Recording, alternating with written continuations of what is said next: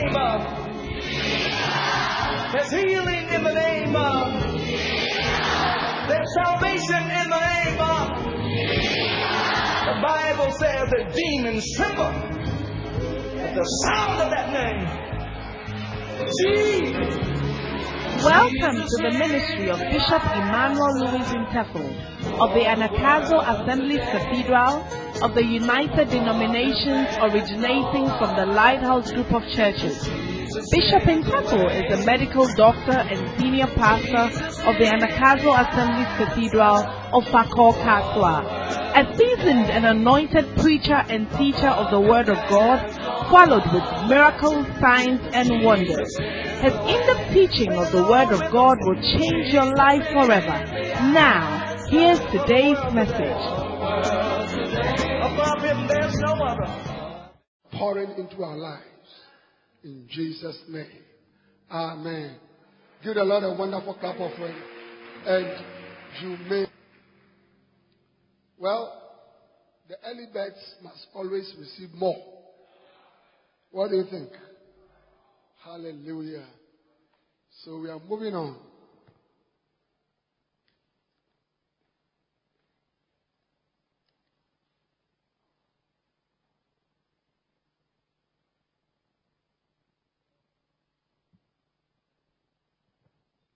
Hallelujah.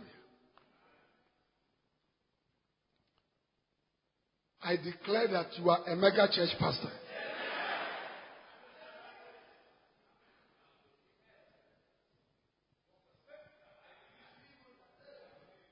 I said, I declare. I prophesy into your life that you, you go to church one day and sitting in that church will be not less than 1,000 people. I'm talking about you.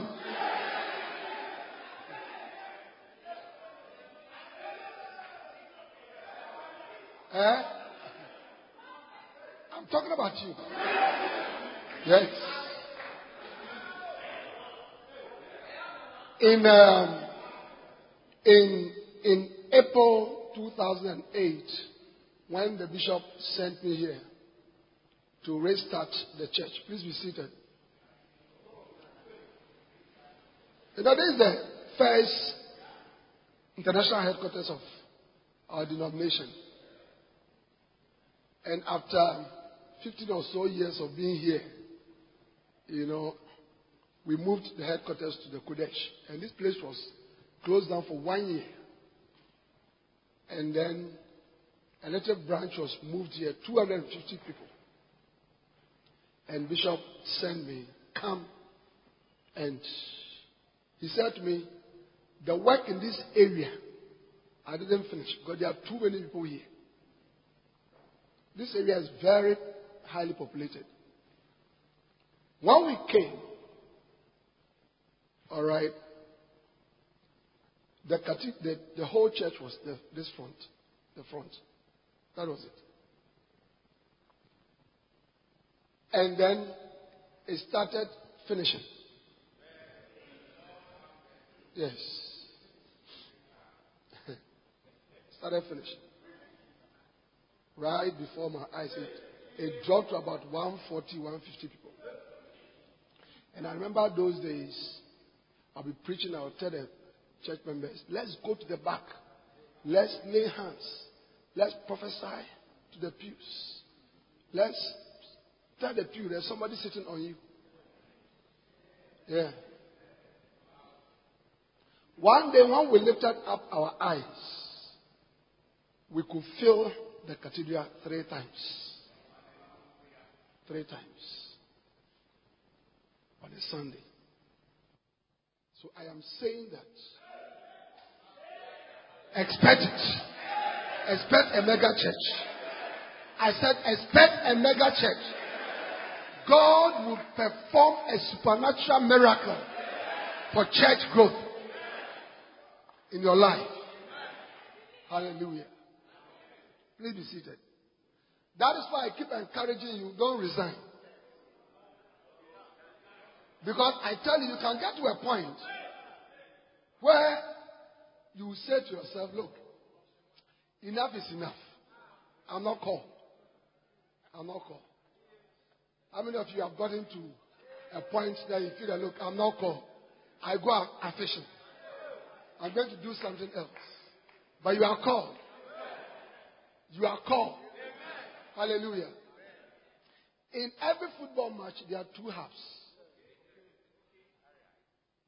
Amen. Do you understand it? As long as the match has not ended, there is hope. I get what I'm saying. So sometimes you can see that, you know, a little team is playing with Barcelona. And then during the first half, the little team is leading by three goals to zero. Look, don't rejoice. You hear the commentators saying that, but it is Barcelona. But it is Barcelona. Even if it's left for 15 minutes. And sometimes you'll be watching them, second half, you know, maybe 20 minutes to the time. You say, let me go to the bathroom and come. When you come, the score is 5 3. 5 3. I get what I'm saying. So, so far, things have not worked.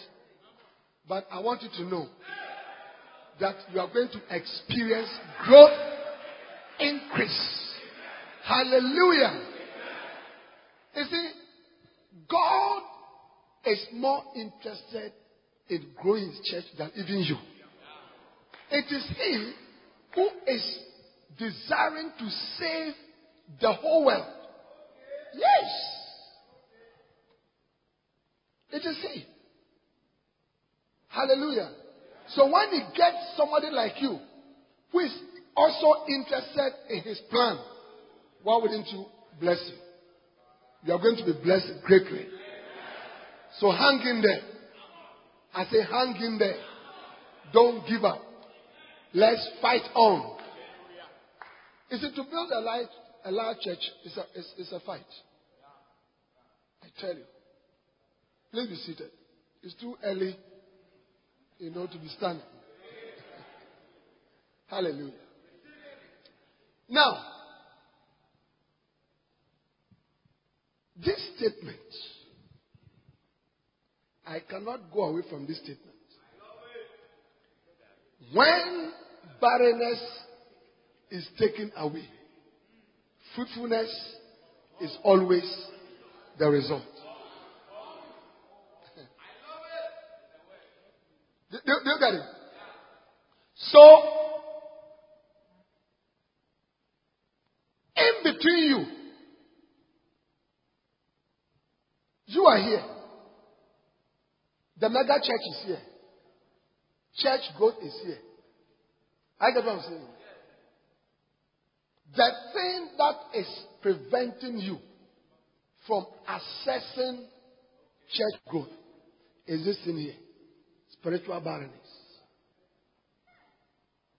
Which means that once you are able to kick it out of the way, like that, you enter fruitfulness. And if that is the case, then our battle is with barrenness.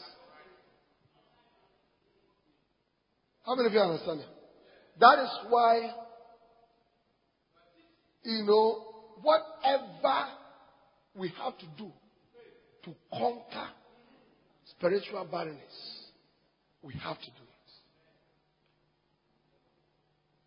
it. It is because of barrenness that our churches are not growing, attendance is not growing, membership is not growing, prayer is not growing, we don't have laborers, we can't plant more churches, our incomes are not working.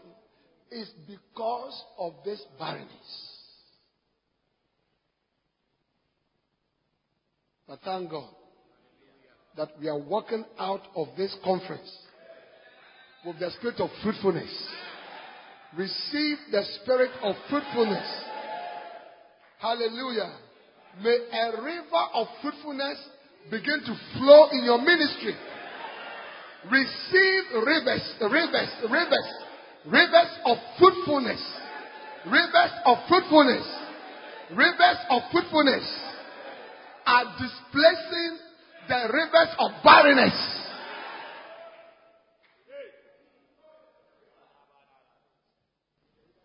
How long can you be in that 25 member church?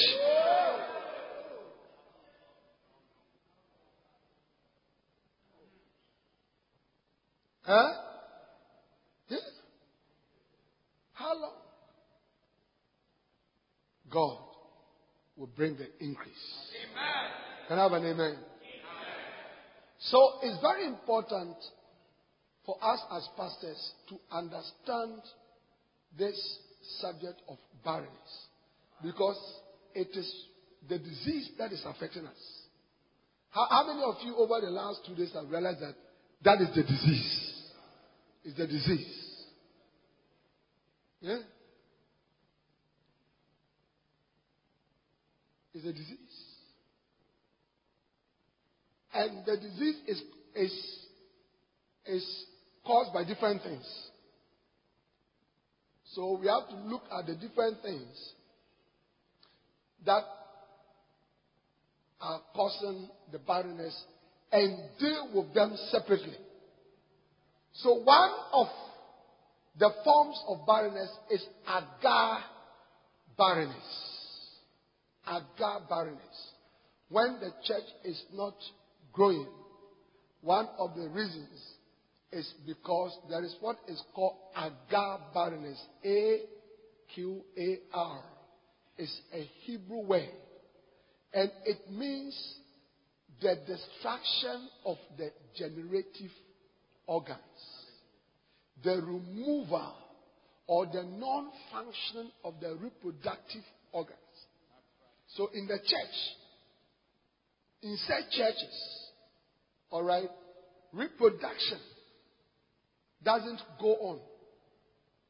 There are no programs, no activities, no departments that are set up to have regular, consistent, intentional production of souls.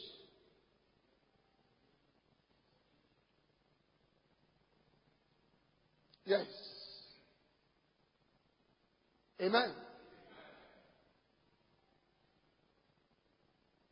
And the absence of these structures in the church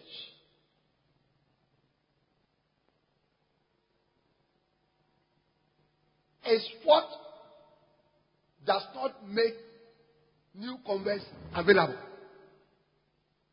New people available in the church.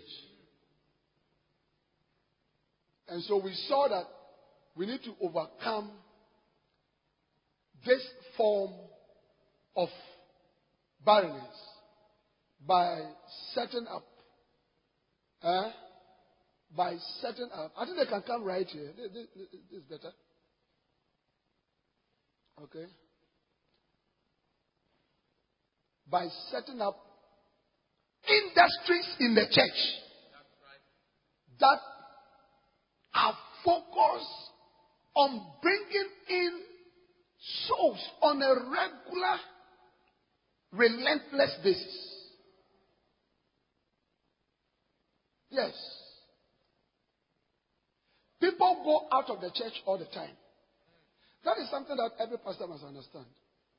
And, and, and, and, and the reason why you may not notice it is because often they don't tell you they are leaving. I'm sure many pastors here have had this experience. Your member, you, know, you, you, you, you travel to another town and you meet the person. So what are you doing? Oh, I, I came here two years ago. And you thought that the person is still in church. yes. People relocate. People go to school. I've just been told by some of my pastors that we have had several of our, you know, young people going back. to school. It has affected our attendance. You too. Huh? How many of you? Uh-huh. Do, do you get it? That is why eh, some are going and some has come. Mokwaya. No Mokwaba. That's all.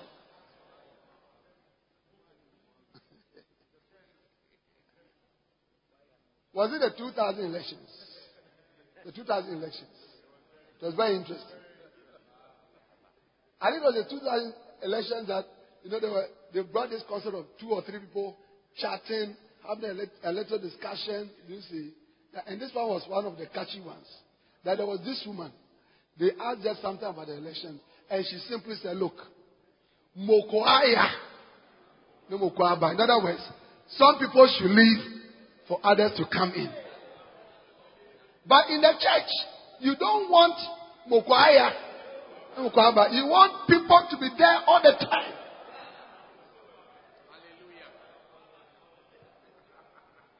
Amen. Pastor Jesus. Pastor Jesus, who is the best pastor we are all following, his mind was that he will not lose anybody. And pastor, that is how your mind must work. That's, that's, that's, that. Look, don't sack, you know, your member just like that. Those of you are fond of sacking, uh, if, if you want to leave, leave. I heard a story. I had Apostle. Just let's sit right there, please. Please. Reverend Romeo, please sit him. Hallelujah. I heard a story of uh, a church where the pastor got angry with the members and blasted them and told them, if you want to leave, you can leave. All of you, if you want to leave, you can leave. I, beg you, don't speak like that. Oh. So do you know what happened? The following Sunday, the people came to the church. The people came to the church. And when the pastor stood up and he picked the mic, they all got up and left.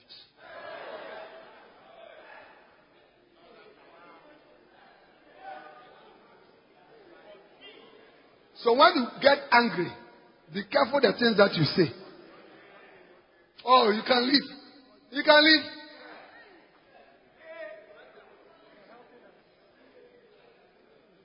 We have this person that every month you dedicate one week to pray about the person's tithe. Oh Lord, may he not be sick. May he not protect his business, protect his children. May he never forget his tithe. Because when he drops his tithe, you are okay.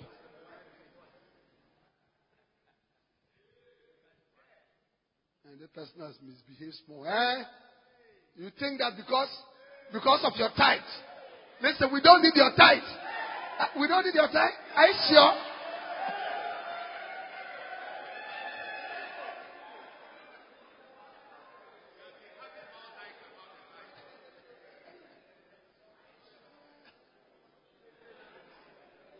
Yes. A pastor does not want to lose even one. Jesus said, Of all that you gave to me, I lost.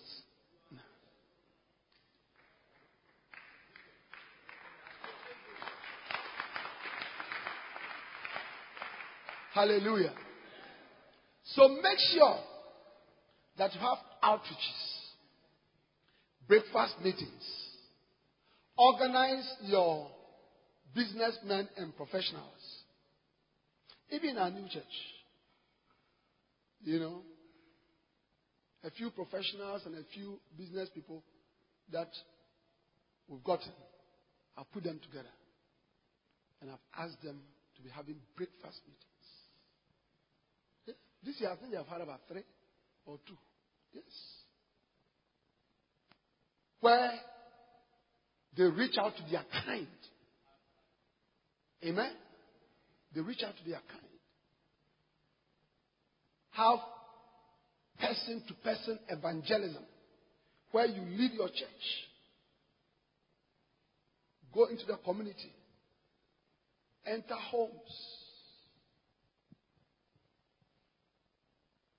talk to people on the streets about Jesus on a regular basis. From time to time, when you come to church on Sunday after the praise and worship, ask the visitors to excuse you. And the whole church should move out into the immediate community to do an anagkazo for 15 minutes. Where anybody that you meet on the street say, please, let's go to church. Say, oh, look at, I have not dressed. up. the church is not by dressing. Let's just go to church. This is how Bishop Dag built his church. Yes, this is how he built his church. He will send us out. And we'll come in with people in their t-shirts, in their all kinds of things. Yeah. Because I tell you, from the days of John the Baptist, the kingdom of God suffered violence, and the violent take it by force. We need aggressive evangelism. Aggressive evangelism. That is where the principle of anagkazo comes in. In Luke chapter 14, let's look at the anagkazo story. Huh? From verse 16.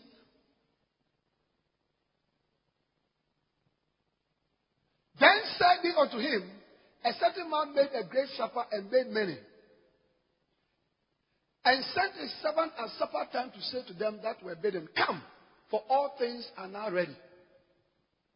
And they all with one consent began to make excuse.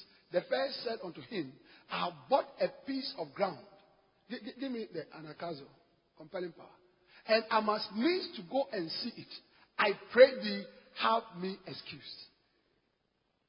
Another said, I bought five yoke of oxen, and I go to prove them. I pray they have me excused. And another said, I've married a wife, and therefore I cannot come. So that servant came and showed his Lord these things. Then the master of the house, being angry, said to his servant, Go out quickly into the streets and the lanes of the city, and bring in hither the poor, and the maimed, and the halt, and the blind. And the servant said, Lord, it is done as thou hast commanded, and yet there is room. And the Lord, verse 23, said unto the servant, Go out into the highways and hedges and compel them. Take note. And compel them to come in that my house may be filled.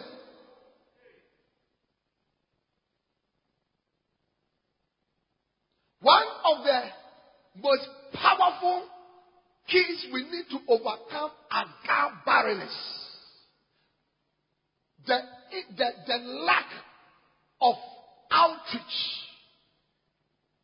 and effective evangelism that brings souls is the deployment of the key of anagkazo, the compelling power.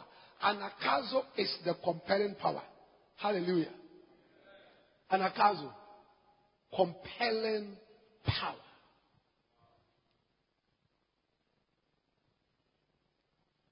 You see, brothers and sisters, the Lord that prepared the harvest is the Lord Jesus. The, the, the, the, the, the, the, the, the supper is the Lord Jesus. The people who were invited are the masses of sinners that are being invited into the kingdom of God. And you realize that the Bible said that they all began with one excuse, with, with, with one consent to give excuse. One of the main reasons why Our churches are not being filled. It's excuses that people give. Excuses. Yeah. But an anagkazo man overcomes excuses. Because an anagkazo man understands that many excuses are just frivolous. They are empty. Look at what somebody said. Let's look at the excuses. The first said unto him, I have bought a piece of ground. Go back, go back, go back. I have bought a piece of ground and I must needs go and see it. Now, you have been invited for a dinner. Dinner is typically, you know, 7, 7, 7 p.m., 7.30, 8, we started. You say you are going to, you have bought land and you are going to inspect it, so you cannot come. My question to you is that, is it in the night? Is it in the night that we inspect land? Are you not afraid of snakes? And even the coordinates, the coordinates, where to put your pillars, the size, the dimensions, can you see clearly? Are you not afraid that maybe somebody else, you know, whose land you claim to have bought may even attack you? Is it not better to go and inspect that land in the day, during the afternoon, in the morning, when things are clear? But the night, just an excuse.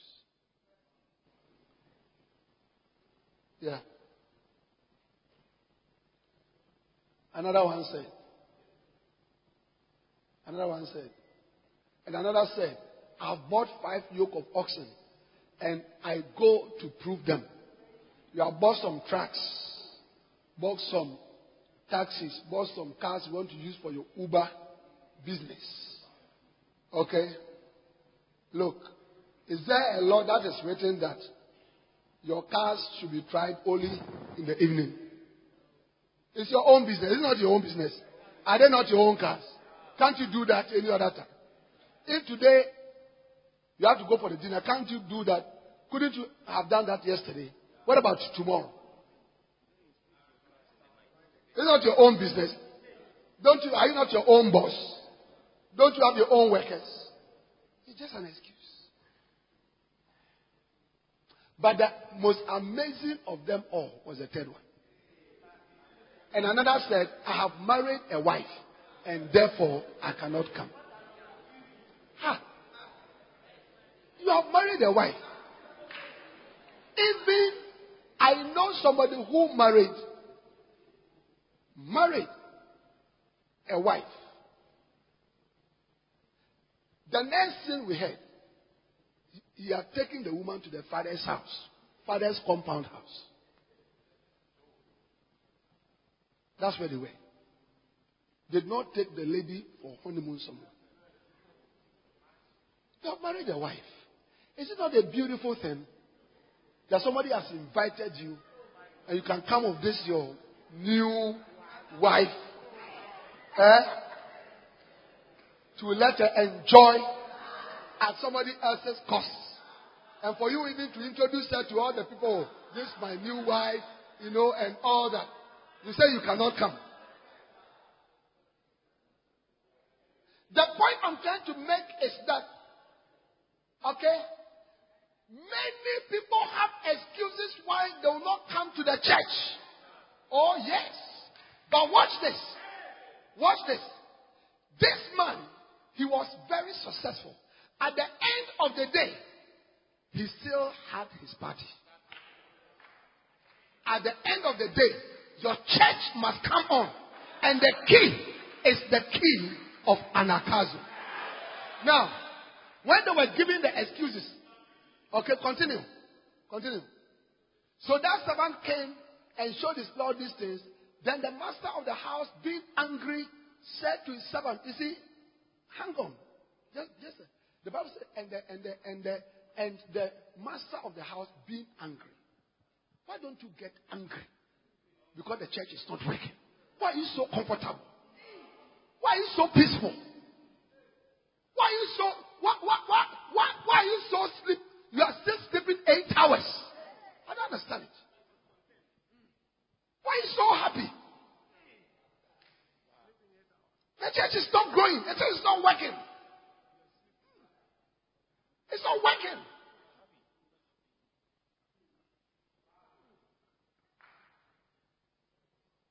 And you are very happy moving around.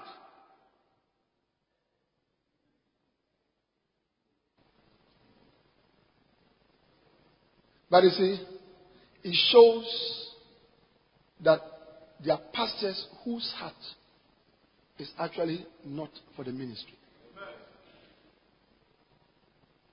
Some pastors, and pastors, listen to this, have gotten to the point where the ministry has, be, has become just a routine activity. A routine activity. But a pastor must be so minded.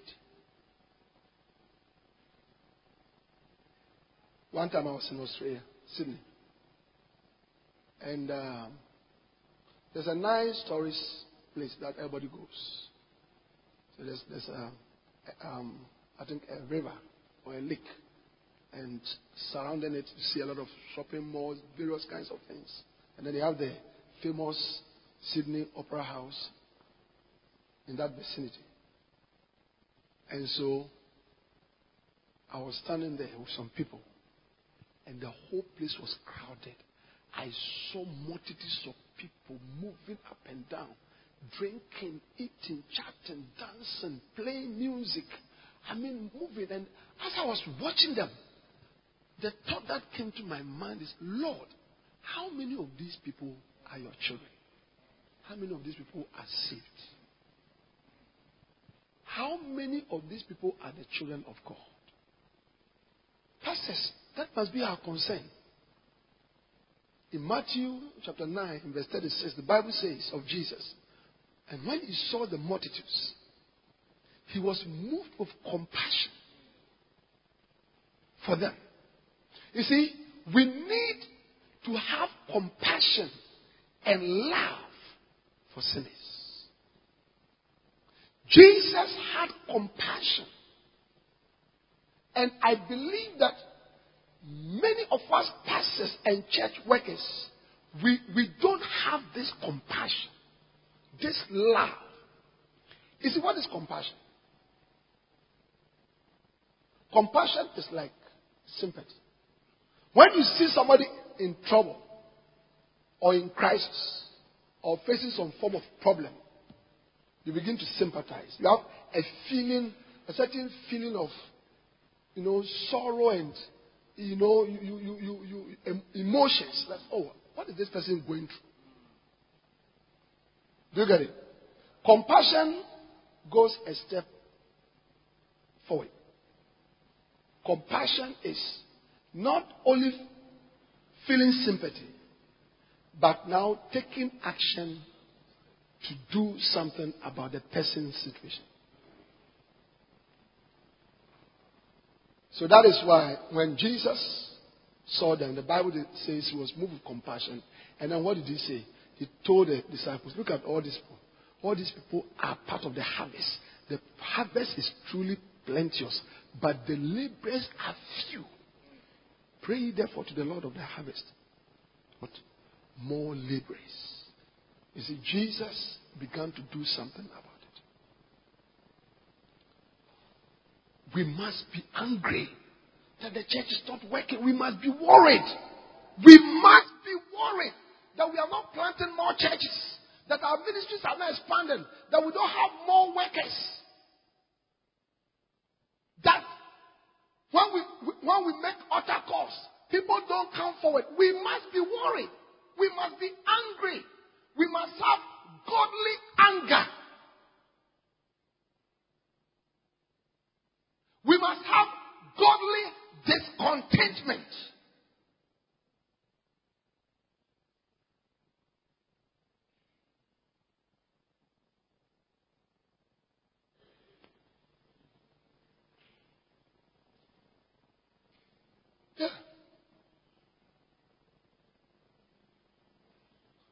We must have godly discontentment.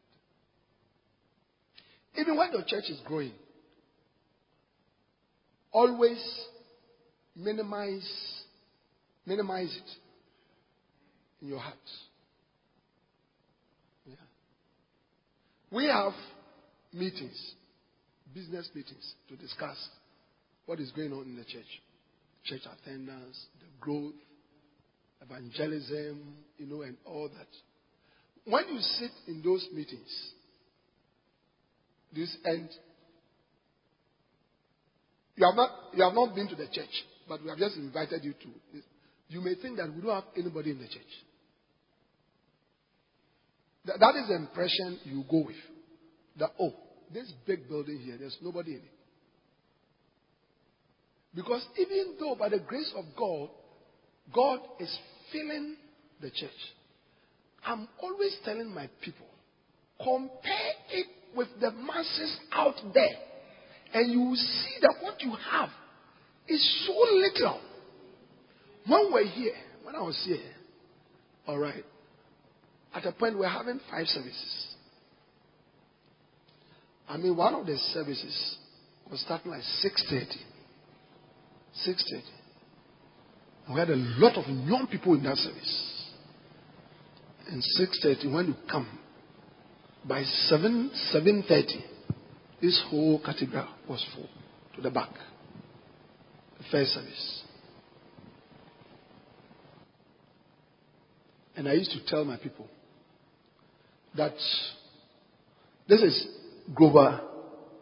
This is Grover something street. Is that not it? Titus Grover. This one. Amabidua is this one. Yes. I used to tell them if you walk on the Amabidua street end to end in the evening between about 3 to 6, 7, I always used to tell them we will meet more people on one street than the people that we have in the church. Yes. Yes. Yes. You have praised yourself too early. You have praised yourself too early. Jesus said, The harvest is truly plenteous. And he was referring to the number of winnable souls. The number of winnable souls is great, multitudes. No matter how many you have, compared to overall harvest, you must understand that you have very little. Very little. Not that you have little, you have very little.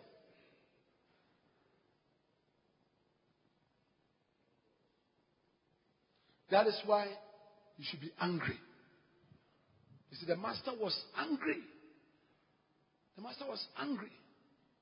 Then the master of the house, being angry, said to his servant, because the people, the, the, the, the servant can say, the people are giving excuses. He said, Now, go out into the streets and the lanes of the city and bring in the heather, bring in hither the poor and the maimed and the halt and the blind. Can you imagine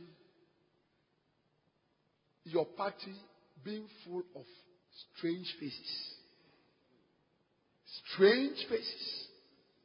People that you don't know. Everybody, when you're having a party, you invite people that you know. Okay? But even though it was a strange crowd, the reality is that his party still came on. Yes. His church was still full. Amen? Now, there is a powerful key for church growth here. He said, and bring in hither the poor and the maimed and the halt and the blind. None of these people are special. None of these people are important. None of these people are rich people. None of these people are respected people. But they are the people who came to fail his party. Pastors, if you want your church to grow, focus on the ordinary people. You missed a good place to clap your hands for the Lord. If church to grow, focus on the ordinary people. Especially the poor. Because the gospel is for poor people. Poor people are more ready to accept the gospel. Rich people are full. They are full. They don't need God.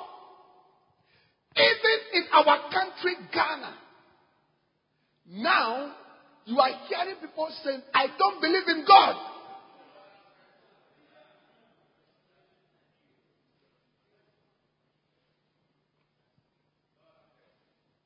Yeah, that is what prosperity does.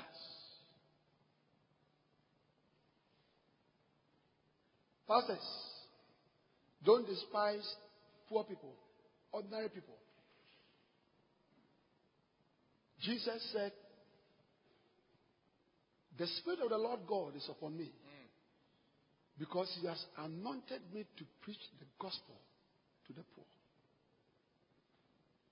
To the poor. To the poor. Read your Bible carefully. Jesus said, I've been anointed to preach the good news to the poor.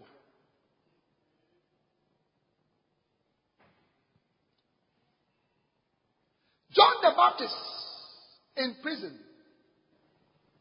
heard of the wonderful things that a certain Jesus was doing.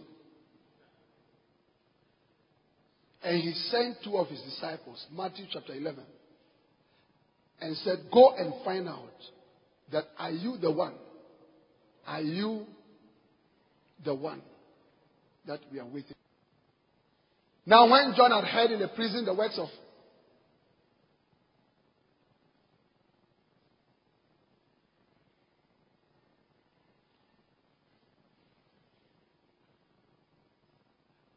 Now, when John had heard in prison the words of Christ, he sent two of his disciples and said unto him, Art thou he that should come, or do we look for another? Jesus now began to give his credentials so that John would decide for himself. And Jesus answered and said unto them, Go and show John again those things which ye do hear and see. The blind receive their sight, and the lame walk. The lepers are cleansed, and the deaf hear. The dead are raised up, and the poor have the gospel preached to them.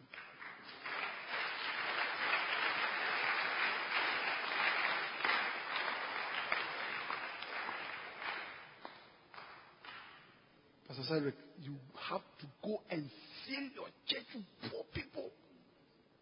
Poor. Poor. Young people. Poor people. Ordinary people. Yes. I. Pastors, because many of us we are looking for money. And money is our aim for the ministry. And my pastor, Bishop Dag says, if money is your aim for the ministry, is your vision, you have a bad vision. Bad vision. Bad vision. But unfortunately, that's the case for many pastors. And therefore, when we start our churches, we are looking for Kantamanto, business women, curtain sellers, people who go to China and bring Dubai and bring goods. Do you understand? People who work at the banks, doctors, MPs. These are the people that we are looking for. That is why your church is empty. Because these people, they don't go to church. Jesus said, How hardly will a rich man? I don't know why we don't. we should be very careful of the words of Jesus. Yes. How hardly would a rich man enter? How hardly? Somebody that hardly means that yele, yele, yele. You know, once it doesn't mean that rich people don't go into the kingdom, but after 200 poor people have gone, entered, the one rich man will be dragged. Will be dragged into it. We have to drag them.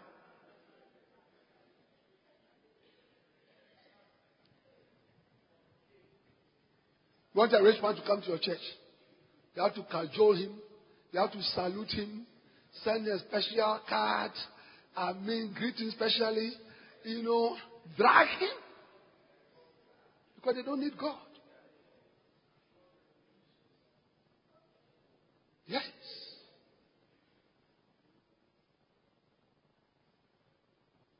From this church, I have built so many church projects. Hallelujah. From this church.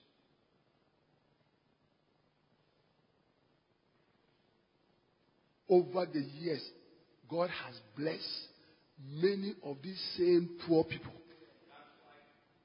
Yeah. I remember one time I did a series, Break Out of Your Poverty. I think I preached about three months. And one of the things that I taught them was to, for them to go to school. I had a lot of young people, JHS, drop out, SHS, everything is nine. You know, everything. These were my, my members. And I taught them. And before my eyes, I saw them doing remedials, writing, going to Polytechnic, going to university, coming out and still being here, getting married. With time, God will change these poor people. Oh, yes.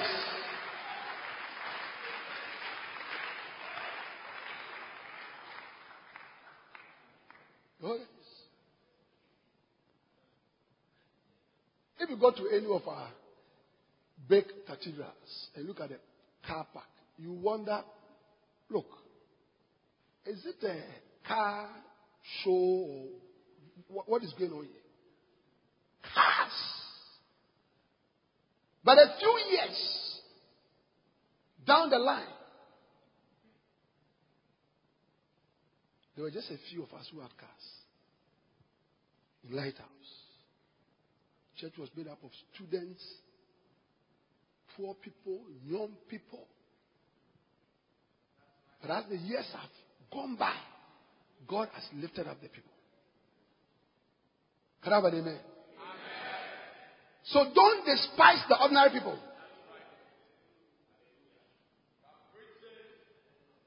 My new church that I've started, it is an amazing sight when I'm taking offerings. Hey!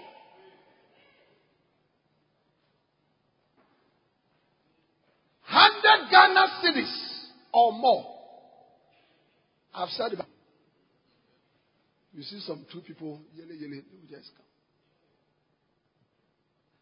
Five Ghana cedis. Hey.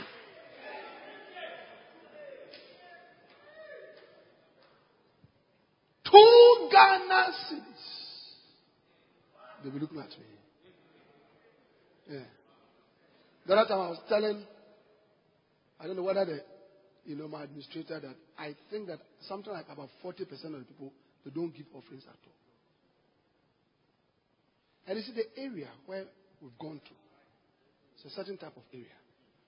But I, I tell them, I say, you are rich people. I say, you are rich people. Yeah, and I know that God is going to transform that church. Oh, yes. Oh, yes. Oh, yes. Yes. Even the number of cars have started increasing. And Pastor, have you seen that? Yes. We still have a few. I can see more and more.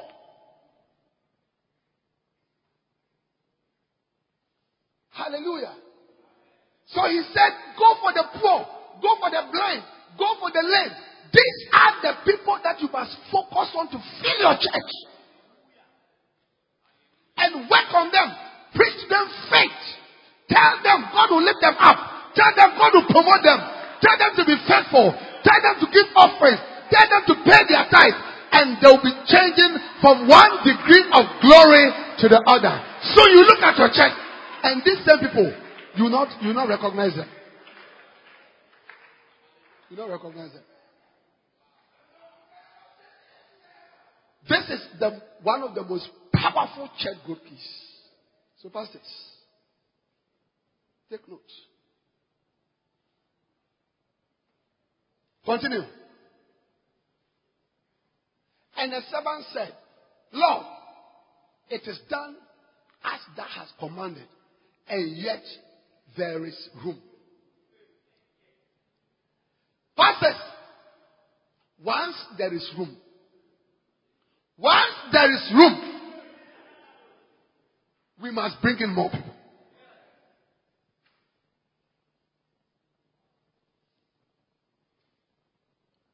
Now, always make sure that you fill your church with more chairs than the people who are there.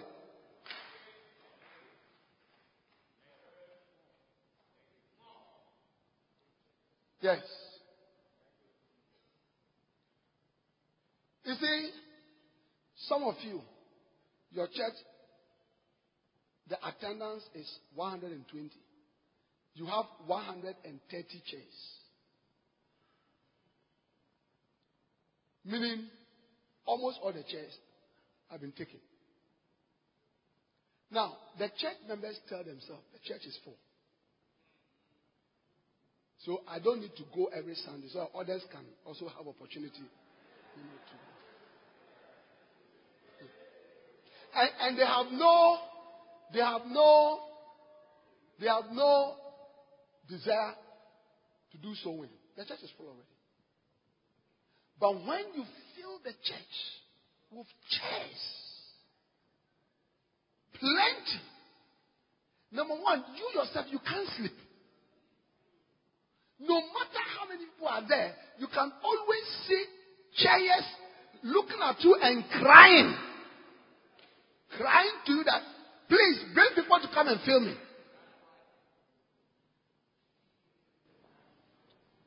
Yes.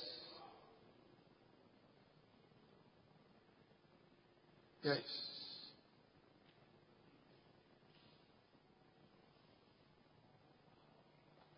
We are just about to finish our ceiling and all that. They will clean the church. And I intend to fill it. Thousands of chairs. Thousands. And I know when we come, we'll fit in small. BBO. Small. Yeah. So that we can't sleep. Woe is he who is at ease.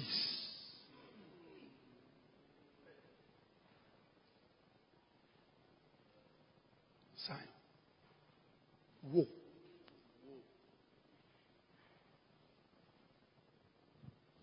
You can't be at ease. You cannot be at ease. You should be agitated.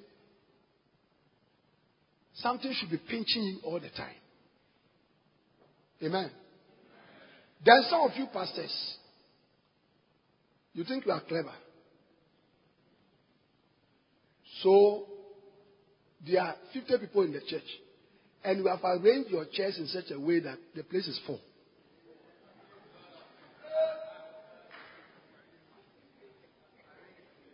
There are two types of arrangement of chairs.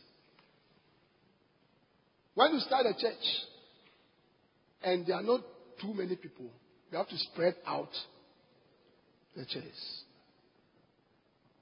Are you getting that? Bring me, bring me chairs. Bring me, um, bring me 12 chairs.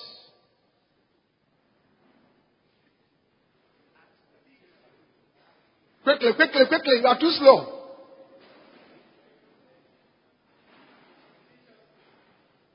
Are you here? Go home.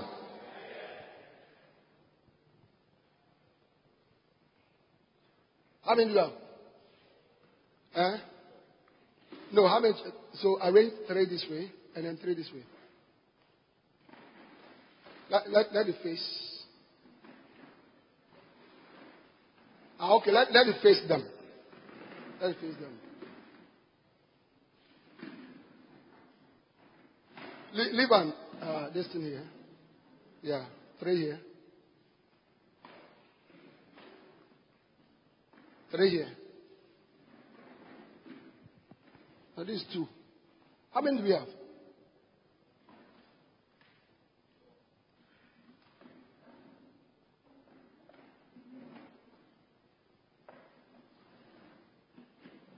Or two, two. Oh, put, put this, yeah. And then.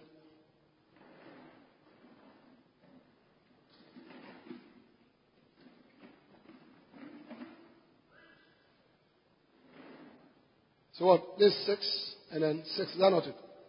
Very good. Okay. So, it's okay. So you've started a church. All right. You have you have uh, you have eight members. So you can have eight members. Yes.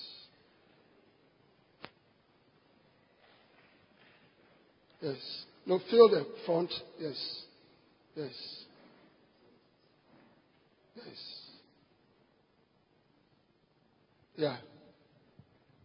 And this is your church hall. It would have been nicer if we have done this way, but it's okay. So this.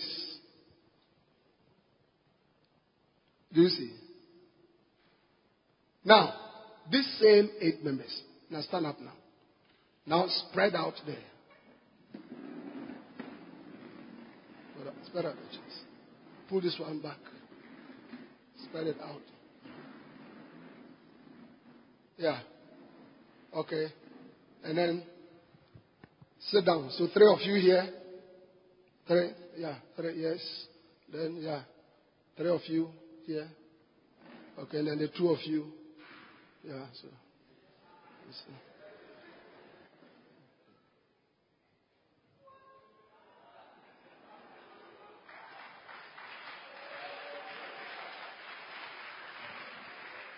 Is it not a bigger church? Is that a bigger church? Yes. So when you start the church to encourage yourself, that's how you have to arrange the chairs. That is to encourage your own self. Do you understand it? Yeah. Because, I mean, it looks very big. Uh, yeah. You feel, you know, the room of the arrangement. And as you are growing, then you bring the chairs closer.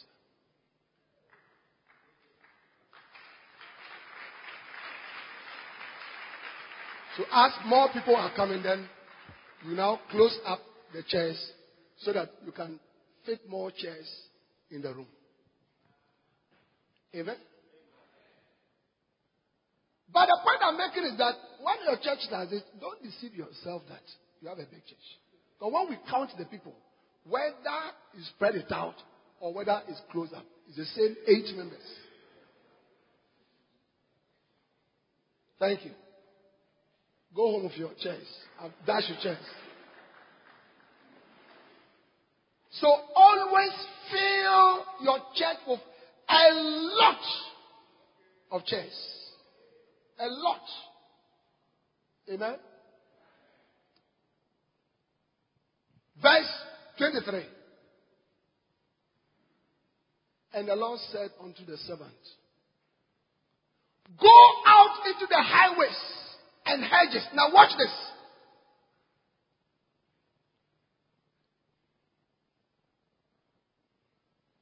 The servant came and said, We have done everything. We have bought in the lane. We have bought, but there's still room. The man said, But this time, this time, compel. Compel them to come in. Why? That my house may be filled. That my house may be filled. God wants filled houses, filled churches. So those of you who comfort yourselves, we are we are a little church, we are very happy, you know, by the grace of God, you know. Yes, by the grace of God. But God expects more from you. You see, God is a king. And the honor of every king is in the multitudes of the people. Proverbs chapter 14 and verse 28. Proverbs chapter 14 verse 28. In the multitude of people is the king's honor, but in the want of people is the distraction of the prince. In the multitude of people is the king's honor. God is a king. And God, as a king, look, I mean, those of you who know traditional matters, chieftaincy and the rest, when they say a powerful chief, first, firstly, it is defined by the number of subjects that he has, the, the, the size of the land, the territory, his dominion. Then what is on the land? That is why are chiefs whose standing is almost like the president of the nation. And then are chiefs that when they talk, when they talk, nobody really moves. You are a chief, fine. But there's no honor because you don't have multitudes.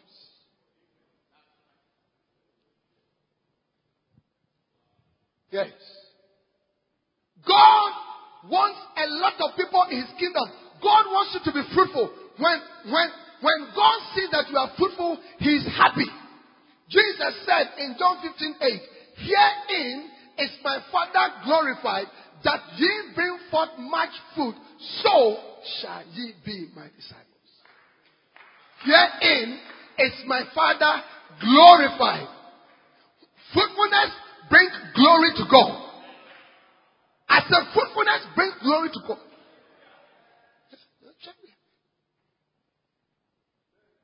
When you bear much fruit, it brings glory to God. How many of you want to bring glory to God? Yeah.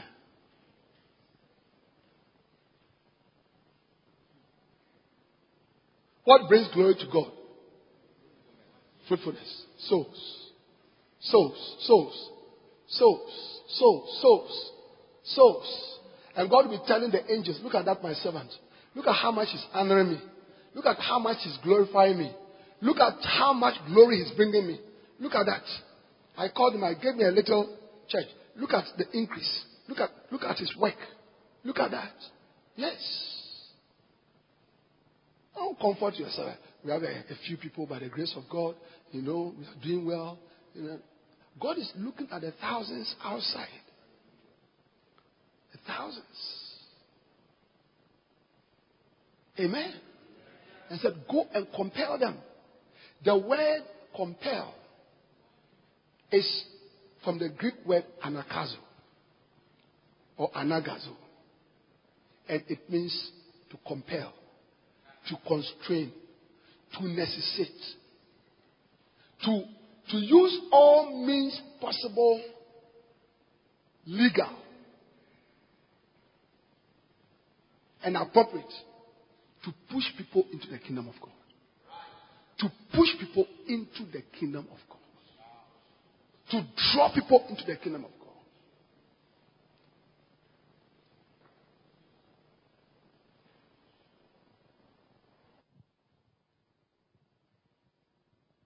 Pastors, listen to me. Without the key of Anagkazo, your church will finish. Without the key of compelling people, compelling people into the kingdom of God, your church will finish and die. There are churches that are finished and they are closed down.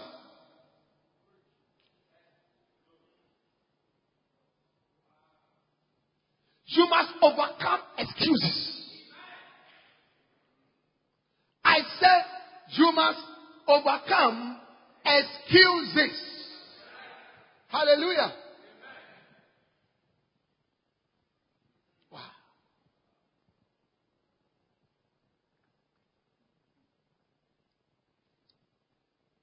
Yes. And anagkazo goes with two other words biazo and anaideia.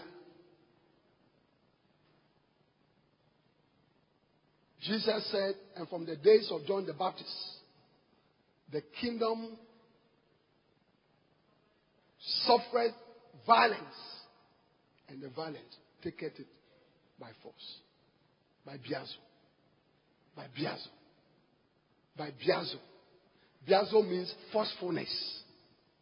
Forcefulness. Forcing your way into the lives of people. Bring them into the kingdom of God.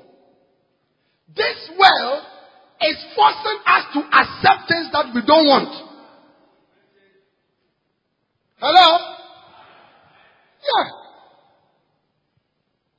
You are sitting home watching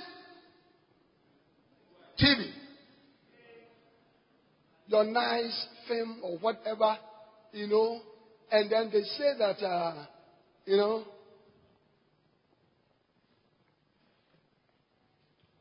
They say that they are going on commercial break. And then here comes a bottle of water that they are advertising. Huh? A bottle of water that they are advertising.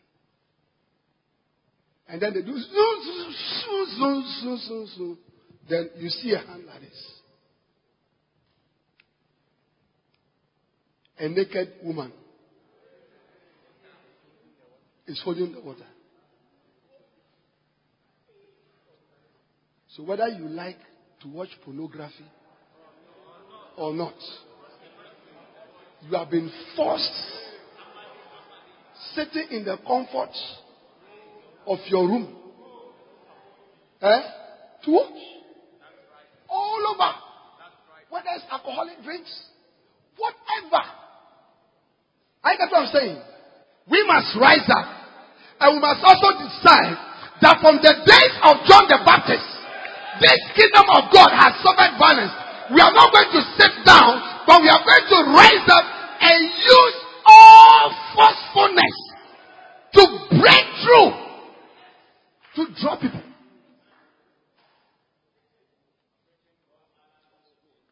You should see pastors when it comes to it comes to this very strong. We are talking. But when it comes to the things of the kingdom, these same pastors were very gentle. Very gentle. Very gentle. Diplomatic. You continue to be diplomatic.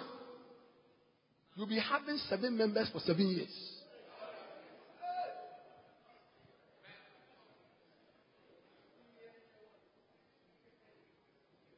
We need to use anagkazo. We need to use biazo.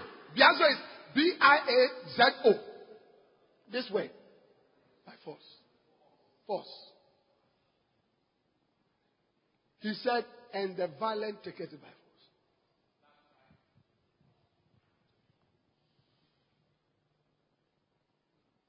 Yeah. And the next word is the word anaideia, which means shamelessness. Jesus spoke about a man who went to his friend in the middle of the night and said, Friend, I've, some visitors have come and I need some bread to give to them. And his friend shouted from inside, I cannot open the gate. Can't you see that it is late? I'm asleep. My children too are asleep.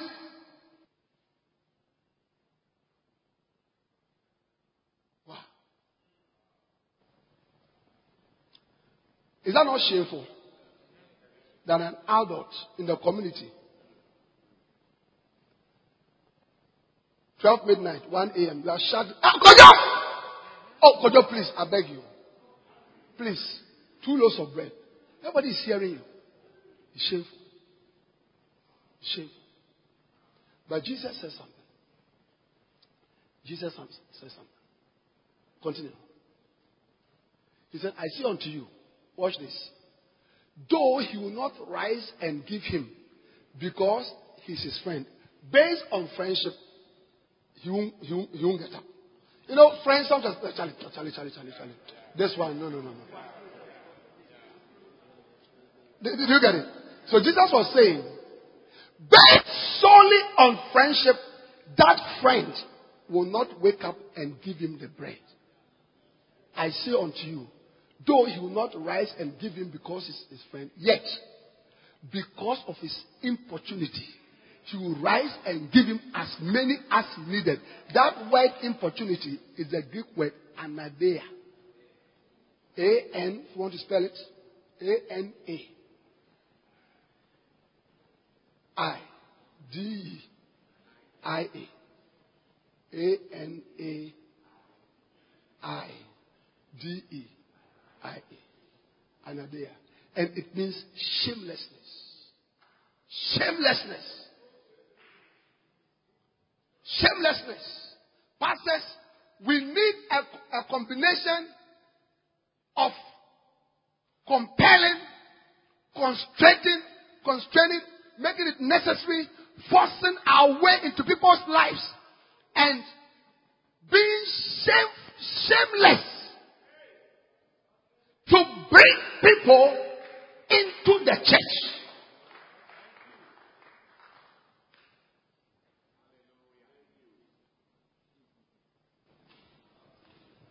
If you are very big, you can't be a pastor. I said, if you are very big, if you are very diplomatic, you can't be a pastor. No. Yeah. We had a youth program last Saturday. Little, little, little children, young people, plenty. They were dancing. At a stage, I went to join them on the stage. So dancing. The whole place was. When we finished, I took the mic, started preaching to them. And then as I was preaching to them, I realized that the way I was preaching to them was there was an intentional way of preaching a certain way for them to understand. And when I made the altar call, so many of them came to the front, little children, to give their life to Christ.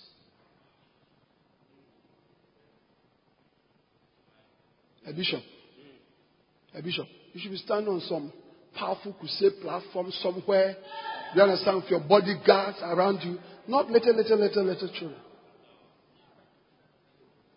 But you leave the little children out, you leave the young people out, your church is going to be full of elderly people.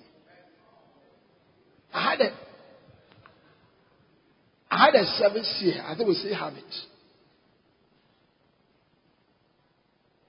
Most of the people, 80% of the people were very old. And one of the main activities was they going out one by one. Many of them have gone to be with the Lord. And the church has been going down, down, down. Because young people don't want to go there.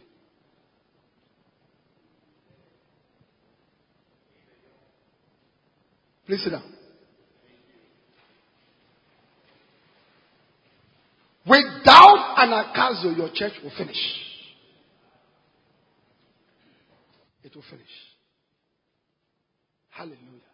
Without biazo, forcefulness, be as forceful concerning the things of the church and the things of the ministry as you are about some other things. Forcefulness to buy land. Forcefulness to buy land. Use forcefulness to build. The church building.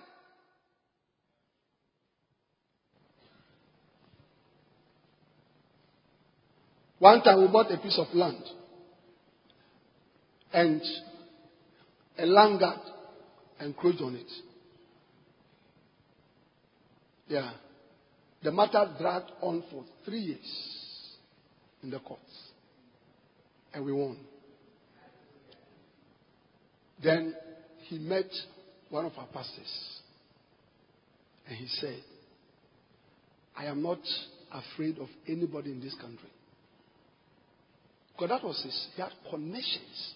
He would use forces to take people's land, prime land, and all that. He said, I'm not afraid of anybody in this country. I have connections. I know where to go. But he told the pastor, there's only one person I'm afraid of. That Reverend Tefo. That Reverend Tefo. He said, he said, he said, he said, the man. He said, God, what happened was that before he made a move, sometimes he's coming to an office when he comes, I'm there. And he will look shocked. I'm talking about big, big, big, big office. I don't know which office we didn't go. Either you go there first and I'll follow, I'll go there first. You come and meet me there. I fought him with all my strength. Yes. You had never seen a pastor that you cannot take the church's land from. I've never seen anything like that before. And he said, That Reverend Tefo is the only person I'm afraid of. You speak the truth.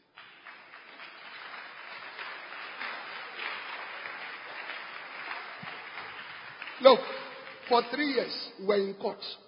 The judge had also never seen a case that when you call, always the people are in, are, are in the court.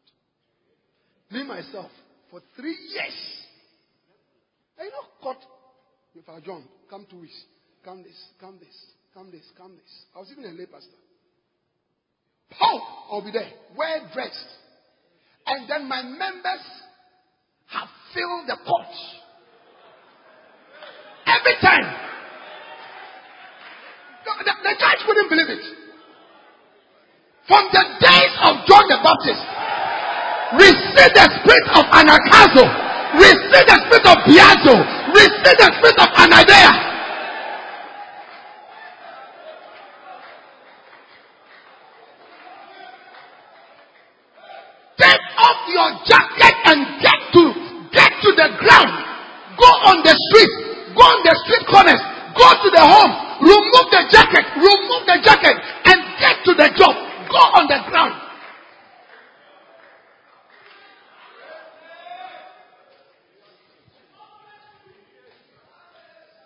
Picture, a picture of Bishop Agyinasare.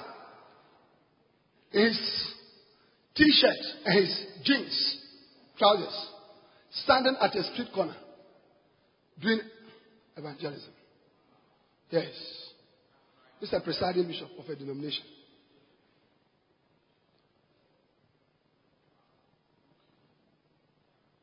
When Bishop Oyedepo came, was it this year?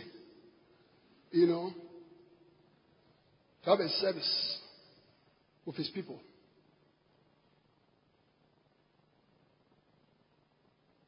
He said, I have to go back. It was a Friday. He said, I have to go back. Because on Saturday, I am going to do outreach. His own personal outreach of his megaphone. See, my wife passes here, I also pass here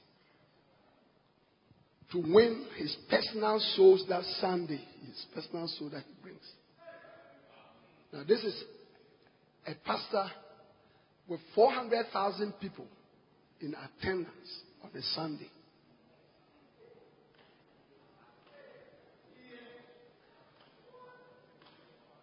We have put on jackets. Look, I said, remove your suit. Find some t-shirts. You see me doing visitations. Hey, my shoe is muddy. My trousers is muddy. Moving. Moving. And that is what Jesus did. He went about. He went about preaching. Matthew 4 17, and from that time Jesus began to preach and to say, Repent for the kingdom of God. Matthew 4 23. Matthew 9 35. Jesus went about all their cities, all their villages, preaching, teaching, healing. He went about. He went about means that he went about. That's what it means. Not sitting at home. But he went about. He moved around.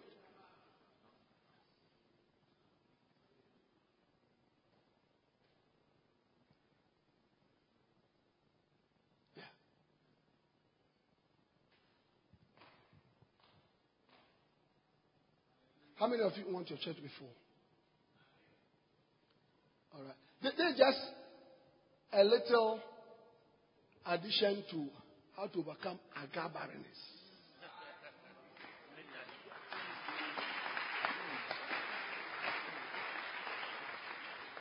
You need to use anagkazo. Everything. Think about anything. Have Christian party. Christian party. Yes. Invite young people in the area. Tell them you're organizing a party for them.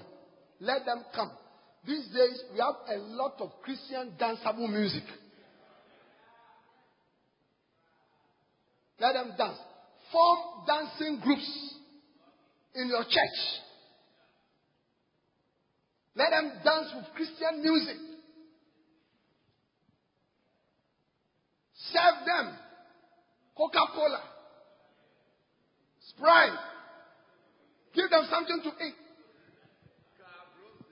Then at a point, let everything stop. And he said, Now,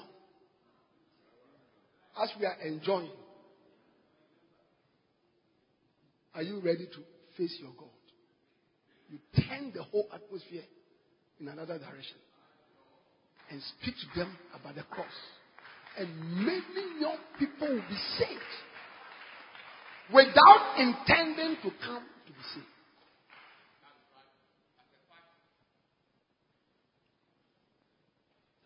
Anything that you can do to compel people, to push people, to draw people.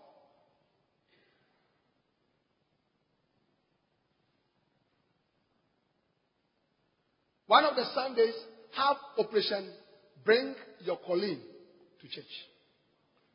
So ask all your members to invite their colleagues at work.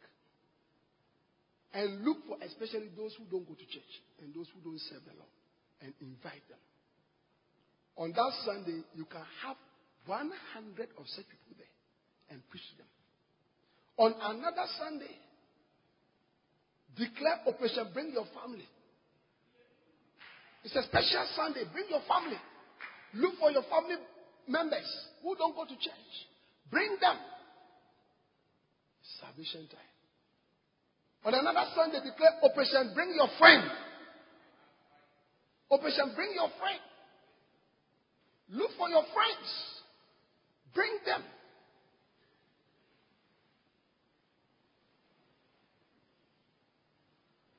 Have small street corner crusades. You don't need an international platform. Do a wooden structure. A wooden structure. Stand on it. Look, look for a crowded place where people are naturally, you know, uh, passing by. Clap your hands. Play some music. Or release your dancing group. Let them dance to attract the people. Gather. Just 50 people, 50 people, 60 people, they just gather. Preach Christ to them. Yeah.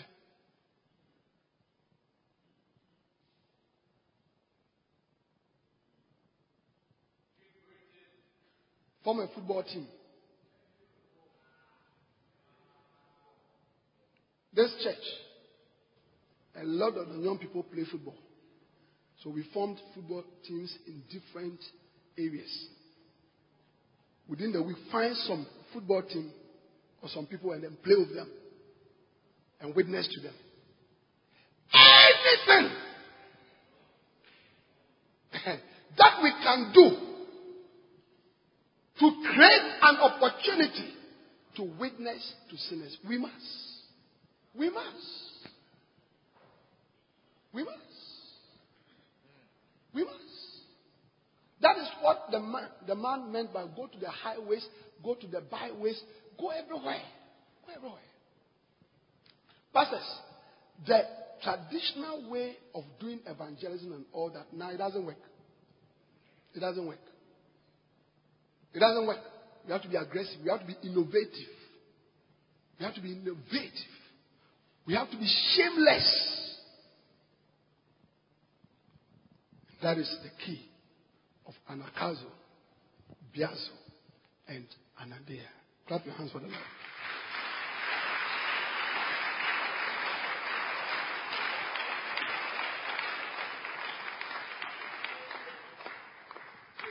Amen. Then we tackled Mount Shako. Barrenness. Another type of barrenness. Another reason why the church is not growing is because you are suffering from Shako barrenness. You cannot retain the souls and the people that come into the church. You can't retain them you, you miscarry, you, you, you, you, you lose them, you become deprived of them. How many of you agree? How many of you have that in your church? No, from January to now, we are in September. You go and count how many people have come into your church. The number of people who have come into your church can easily be five times more than your current attendance.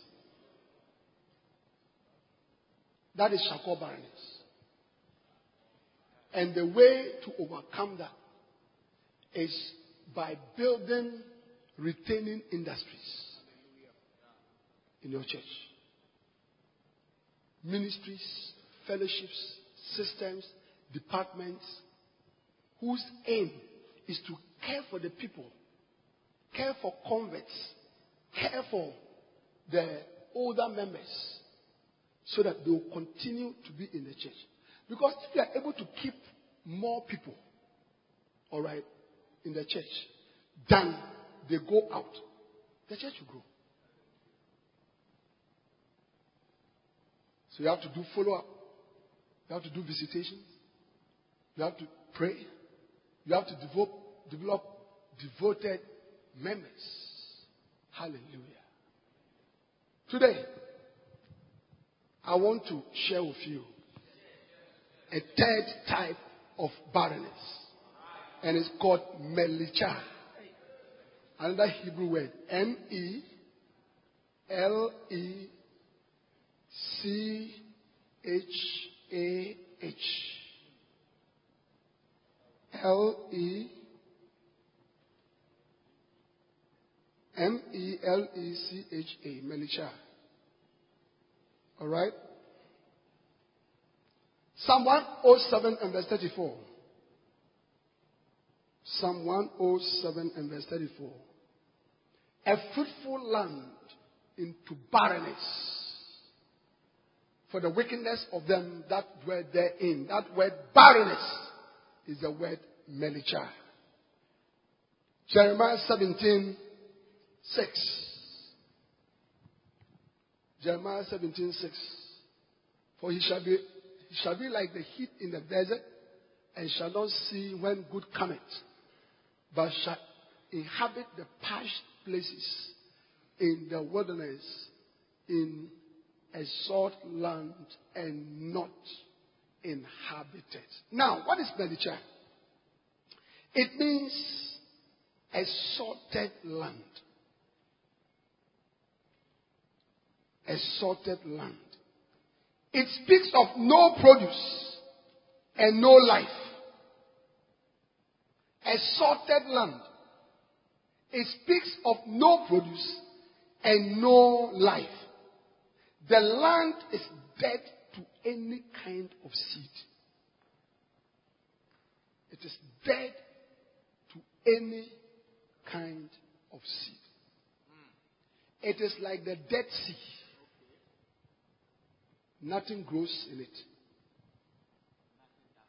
Because of the high concentration of salt.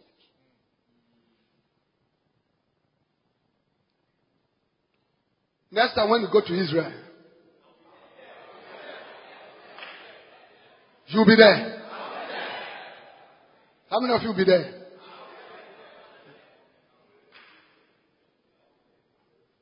Go and swim in the Dead Sea. You realize that you float. You float.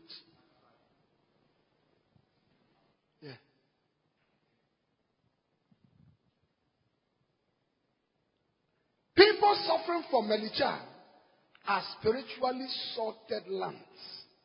In spite of what you pour into them, they are unable to bear fruit. They are incapable of germinating seeds. So it's a church that no matter what you preach, you teach, you do, outreach, follow up visitation, the church doesn't grow. You are suffering from melicha. Your church is a salted land church.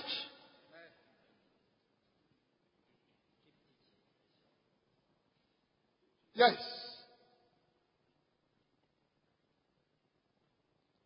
Hmm?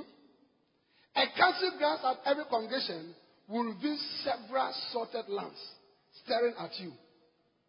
They have been in the church for many years and have heard many sermons. They have been anointed and prayed for specially, but still cannot bear fruit. Much is poured into them, but little can be expected from these sorted ones. There are also sorted churches. No matter the input, the church does not grow. No new churches are planted from the church. Until the sorted land is healed, there will be no fruit. Hallelujah. A pastor who is a sorted land does not give rise to other pastors of his own kind. He remains in the church he pastors, but cannot bring forth other pastors. May you break out of the sorted land in the name of Jesus. Nothing grows.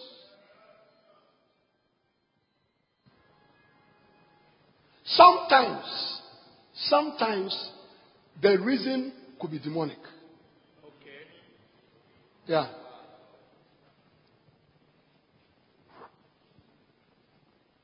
A visiting minister was waiting upon the Lord as he was ministering in the church. He was waiting upon the Lord. And then the Lord opened his eyes and he saw right up there in the ceiling of the church was a demon. And the church had not been growing. It was not a growing church.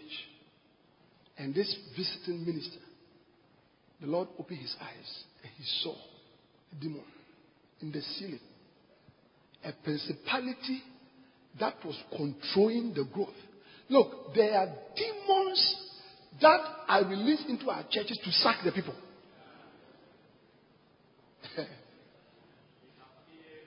one, one of the things that is amazing is that sometimes, for some unknown reason, large sections of the church just disappear.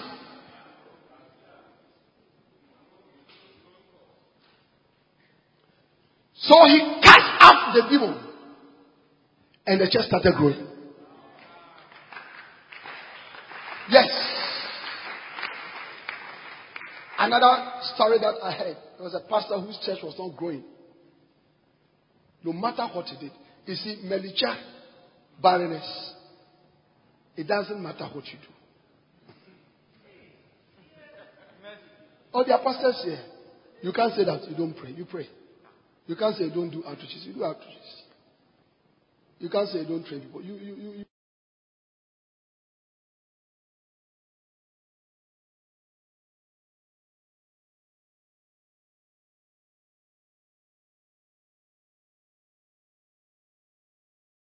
you do that. But the church simply does not go. You have to pray for God to open your eyes. You have to pray for God to open your eyes and give you wisdom. And give you wisdom to know what to do.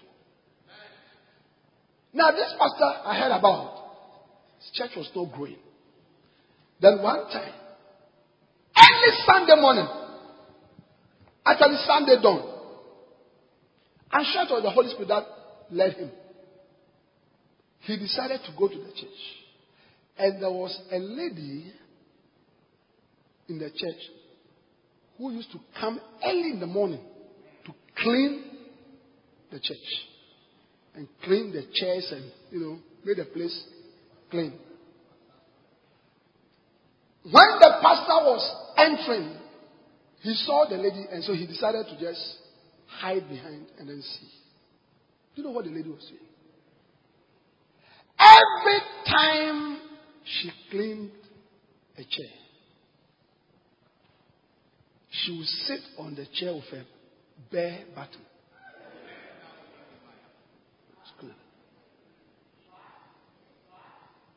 Bare. And sat on all. See, that was witchcraft. She had used witchcraft over the years to scatter the members. In the name of Jesus, I want you to stand up and lift up your hands and bind every demonic power. Up your hands say, Father, Father, Father, every demon, every power, every spiritual invasion in my church that is not causing it to grow, that is harassing us, scattering the sheep. I bind them as I clap my hands. Clap your hands and bind them right now.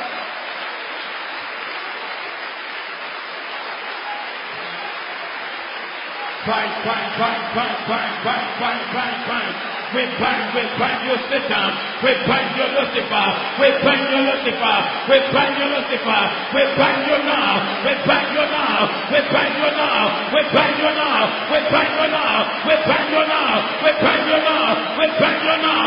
We bind you now. We bind you now. We bind you now. In the name of Jesus. In the name of Jesus. Rapaya.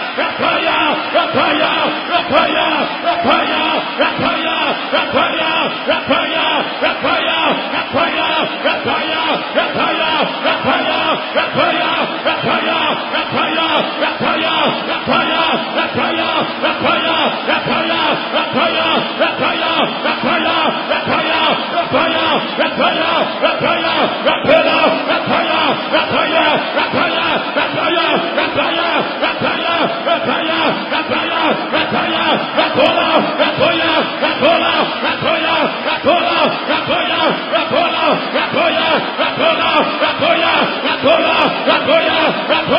Rapola, Rapola. Rapola. Rapola. Rapola. Rapola. Rapola. Rapaya. Rapaya. Rapaya. Rapaya. Rapaya. Rapaya. Rapaya. Rapaya. Rapaya. Rapaya. Rapaya. Rapaya. Rapaya. Rapaya. Rapaya. Rapaya. Rapaya. Rapaya. We bind you. We bind you. We bind powers, demonic powers, witches, wisdom in our churches that are scattering the church, preventing the church from growing. We come against you in the name of In Jesus. the name of Jesus.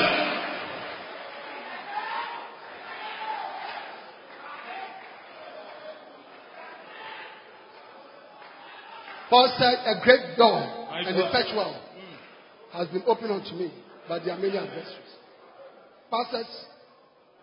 That is why one of the prayers that a pastor must pray all the time is for the spirit of wisdom and revelation. Revelation. That your eyes will open. A lot of things go on in our churches against us. Yes. You, you must even know where you are operating. A few weeks after arriving at where our new church is, the Lord gave me a vision and showed me where I've come to. I tell you. Yes. Amen. So this is one of the ways to fight Melicha. Evil spirits and demonic powers. You see, you see, one of the descriptions of Satan is the opposer. Opposer. He's opposing you in that church. He's opposing you.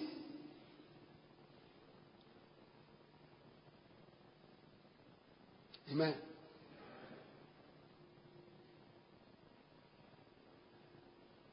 In 2 Kings chapter 2, verse 19, things were not working.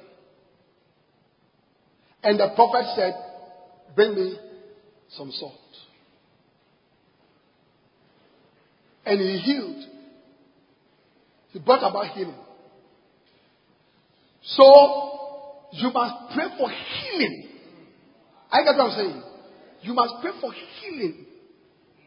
If, if, if, if you sense that that is your situation, you must say, Lord, heal this church. Heal it. Heal it. Add some fertilizer, something. I don't know why the church is not working. Heal it, Lord. May the Lord deliver you from the spirit of Melicha. In the name of Jesus. Yes. Clap your hands for the Lord. And you may be seated. The fourth type of barrenness is Otser. Otser. O T S E R. O T S E R. Otser. This is another Hebrew word. So you see, when you read the Bible, barrenness, barrenness, barrenness, the English is very limited. But in the original language, they stand for different things. Proverbs chapter 30 and verse 16. Proverbs, Proverbs chapter 30 and verse 16. The grave and the barren womb. That word barren is the word say. The earth that is not filled with water and the fire that said not it is enough. Hmm? Say, this Hebrew word means to enclose, to hold back, and to maintain. To enclose, to hold back, to maintain. It also means to close up, to restrain, and retain. To close up, to restrain, and to retain. In addition, it means to shut up, to withhold, and to stop.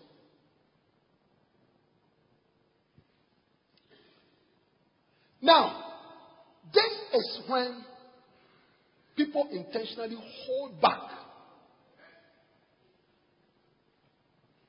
from using their talents, using their energies, using their abilities to do the work. Are you getting that? People suffering from this kind of barrenness hold back intentionally. They know a lot, but they hold back and refuse to be fruitful. Pastors with Otser barrenness have the finances and the anointing to plant churches. However, they give their strength to other things like orphanages, schools, and social work. Some of them are more concerned with being politically influential and socially acceptable. The drive for church planting and church growth is just not there. You see, so you have the ability, but you hold back. You hold back.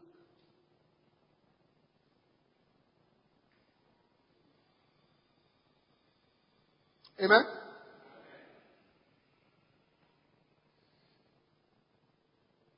Such people can do many things for the Lord, but I restrain and hold back their talents.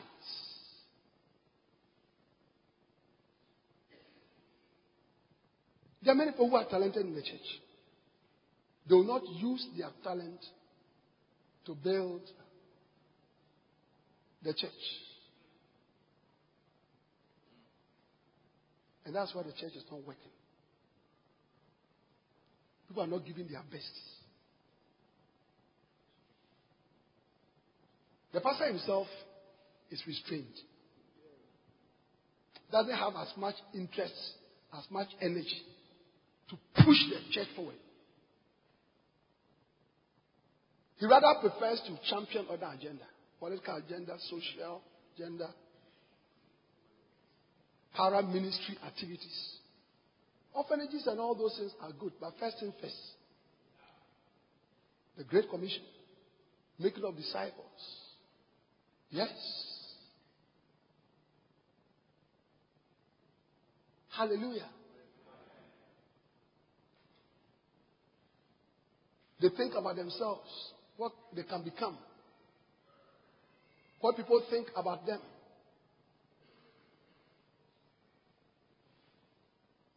And so they don't give their best to the church. One of the ways to overcome or shared barrenness is to think about others. To think about others. Immediately you start to think about others, you stop thinking about yourself. And therefore, all that you have you can place it and use it for the benefit of others. Selfishness. Give me that book. Others. Selfishness. Self preservation. Self interest. Is what makes people hold back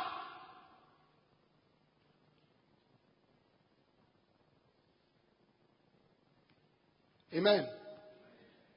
So, pastors, you need to teach your people about others. The founder of the Great Salvation Army denomination, General William Booth, called his pastors for a conference. But he was not able to go himself.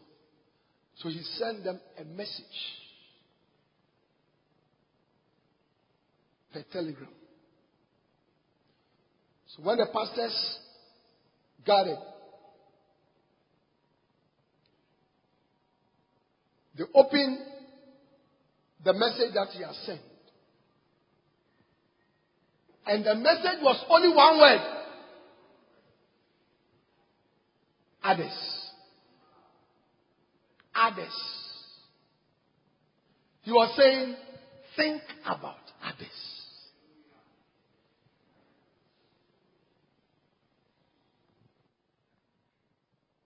Our members are not thinking about soul winning because they are thinking about themselves. And we, the pastors, we have them all the time to think about themselves, what they will eat, what they wear. Do you understand? Where they will stay, where they work, how much money they can have, where they can find it. And, and, and so, we ourselves are not encouraging them to think about that. The church will grow if all our members rise up and do their best, do evangelism, be part of small groups, be part of fellowships, be part of ministries, be part of the prayer. Look, in most churches, you realize that only a few people Only a, the same people go around.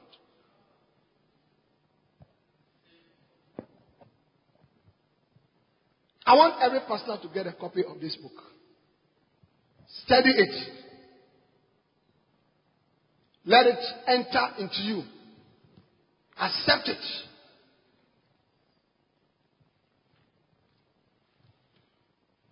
And teach it in your church.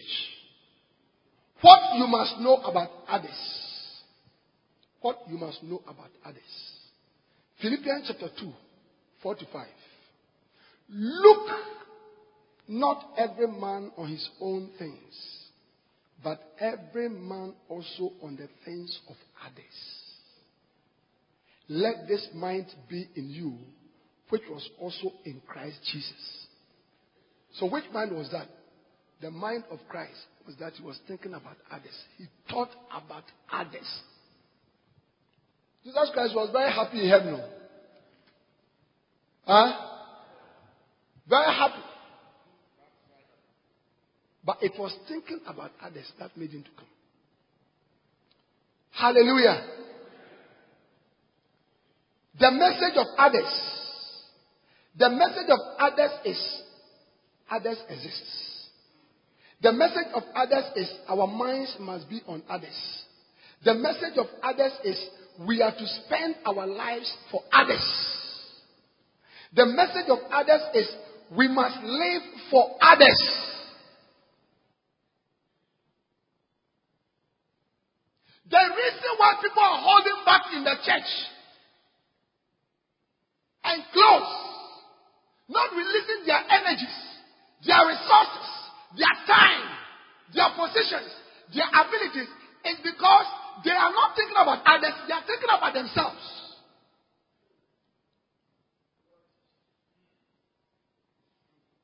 We, the pastors, are thinking about how we can get richer and richer and become more influential and have connections with politicians and be famous. And our members are thinking about how to get more houses, more buildings, have visa, travel. Nobody is thinking about the souls. That is why the church is small. So to overcome or self barrenness, one of the things that you need to do is to reorient your church towards others.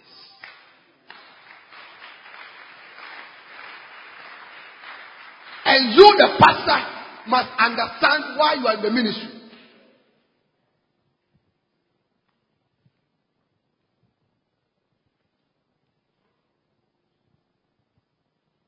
Yes.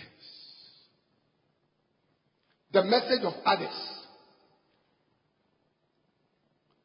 And you don't need to write anything. You see, I, I'm just reading from the book. Get the book. That's why every one of you here should get the Macarius system. I hear some of you say you are not buying because you have the 40. But there are 20 more books.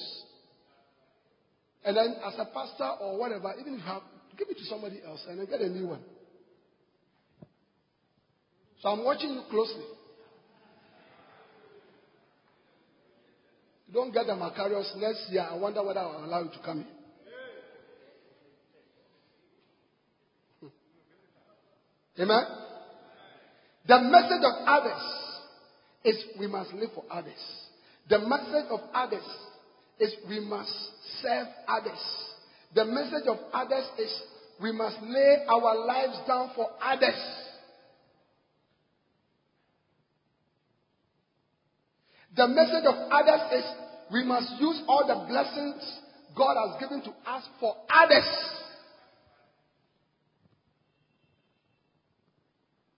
Four things you must remember about others. Four things you must remember about others.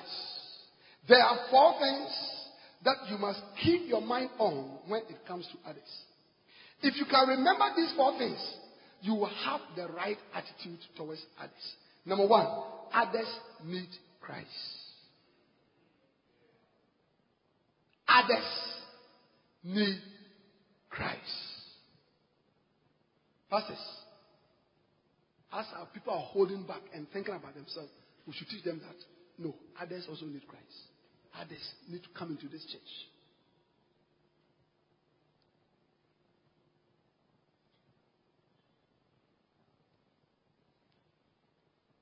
Jesus always spoke about others.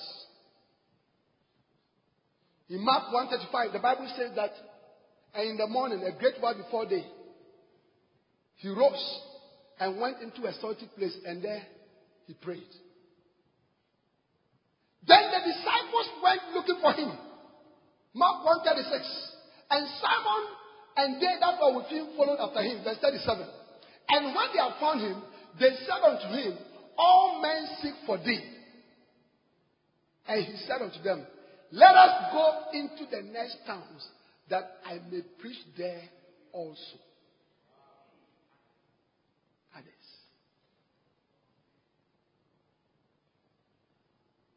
Pastors, apart from this one location that you have been for the past five years, there are some other places. You can't die in only this church. There are others. That is why we must move into church planting.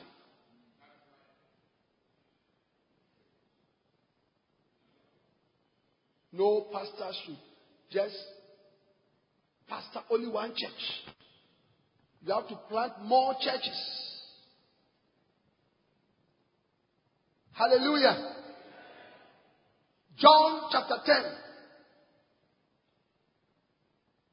and verse 11. Jesus said, I am the good shepherd. The good shepherd giveth his life for the sheep. Verse 11. Verse 11. I am the good shepherd. Verse 12. But he that is an hireling, verse 13. The hireling flee, verse 14. I'm the good shepherd, verse 15. As the Father knoweth me, verse 16. And other sheep I have, which are not of this fold, them also I must break.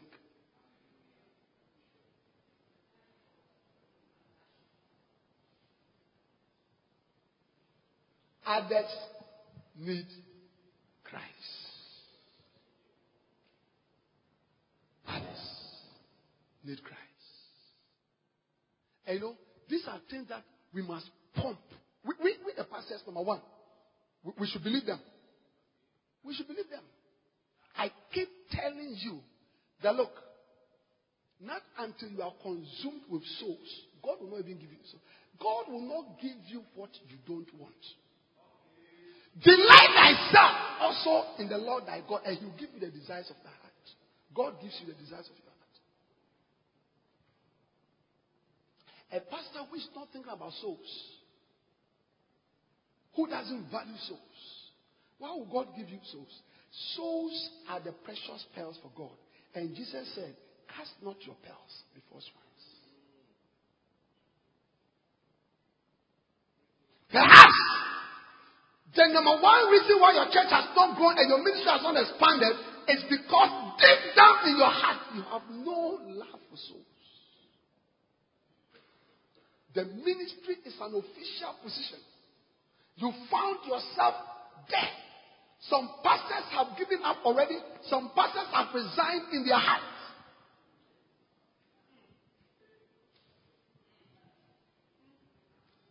It amazes me how some of our very young missionaries, five years, six years, seven years on the field, already say, Bishop, I can't continue anymore.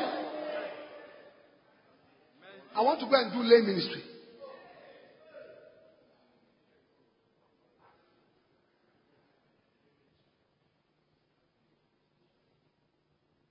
When you think about others, others need Christ.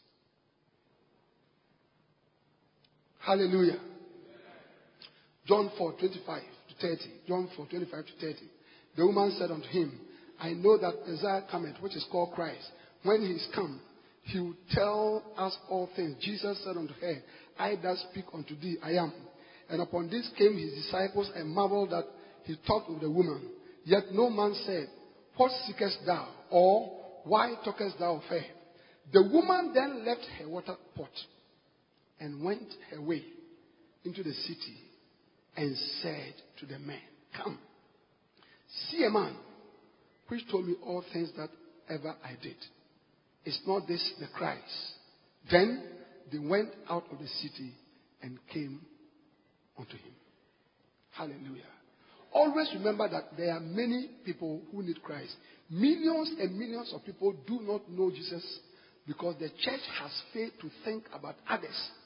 Most Christians do not think about the fact that others do not know Christ. They are happy to enjoy Christ in their churches and their wonderful fellowships. Please remember that many, many people do not know about Christ and are waiting to hear the pure gospel preached.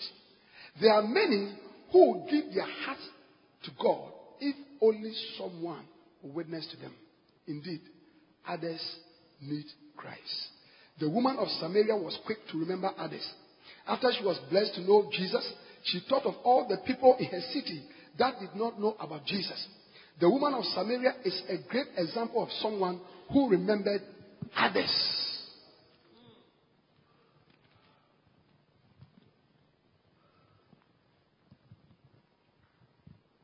Most people are happy to receive something good, but rarely think about the others who don't have what they have.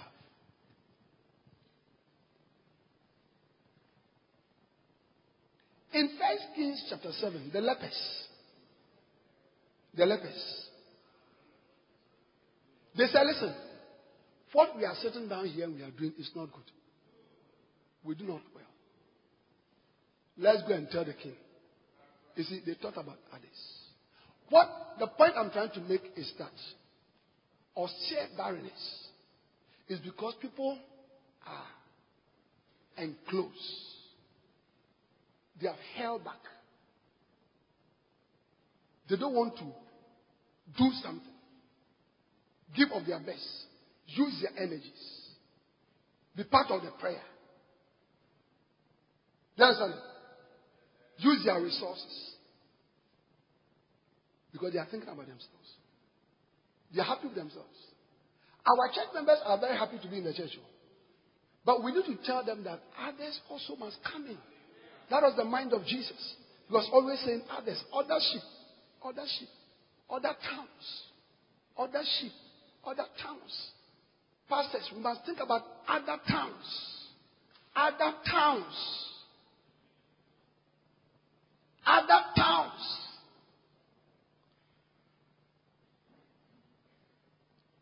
Amen.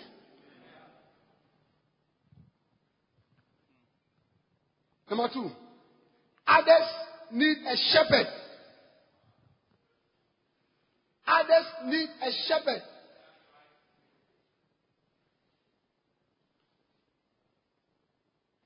John 10 16, and other sheep I have, which are not of this fold, them also I bring, I must bring, and they shall hear my voice, and there shall be one fold and one shepherd. Amen. This means there are many sheep in other places who are waiting for the shepherd. Jesus was constantly aware of other people who needed his shepherding love and care. Jesus was aware of many others who needed his shepherding and pastoral teachings. Are you aware of others who need a shepherd and others need a shepherd?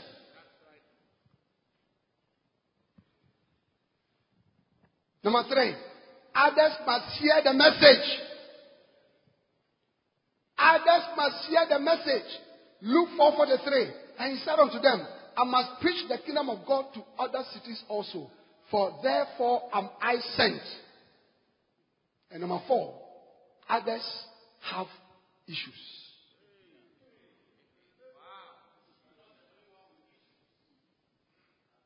Others have issues. May the Lord give you people who are willing. May the Lord give you people who are willing. Receive willing people. Receive willing workers, willing members. People who love the Lord. Hallelujah. But it starts from you teaching them. It starts from you teaching them. Yeah.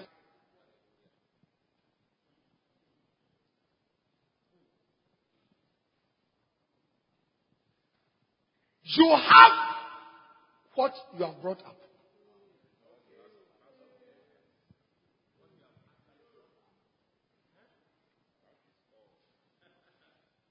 What you have is what you brought up. You brought up people by training them to love the Lord, to work for God, to serve the Lord. Those are the people that you have. For the past 20 something years, this has been the predominant message by Bishop Dag. Let's serve the Lord. Let's work for God. He has not changed.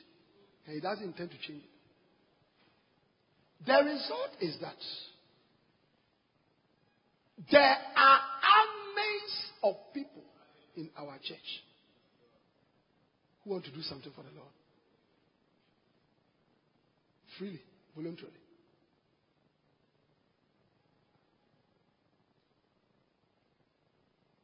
When you also bring them up only on money, that's how you brought them up. Everything is money.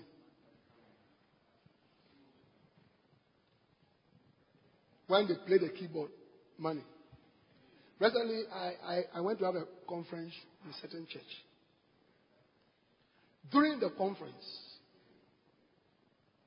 one of the, my helpers that I went with told me that he said the pastor has, has had a meeting with his people that from today he's not going to pay them again. Yes.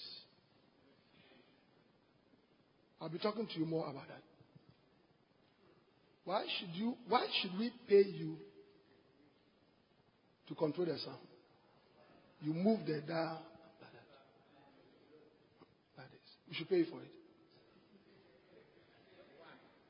But there are many churches where people have to be paid for everything. That's the way you brought them up. You have what you brought up.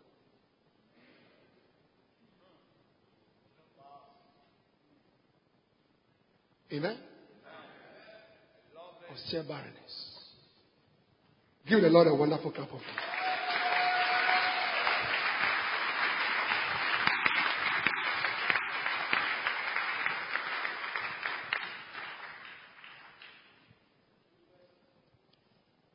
Amen.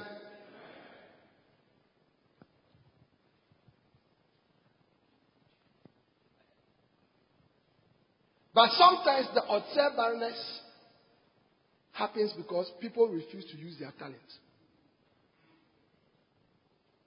There are people who are very talented in the church. They don't want to use it for the benefit of the church. They will use it for their old boys association. They will use it for their political parties, but not for the church.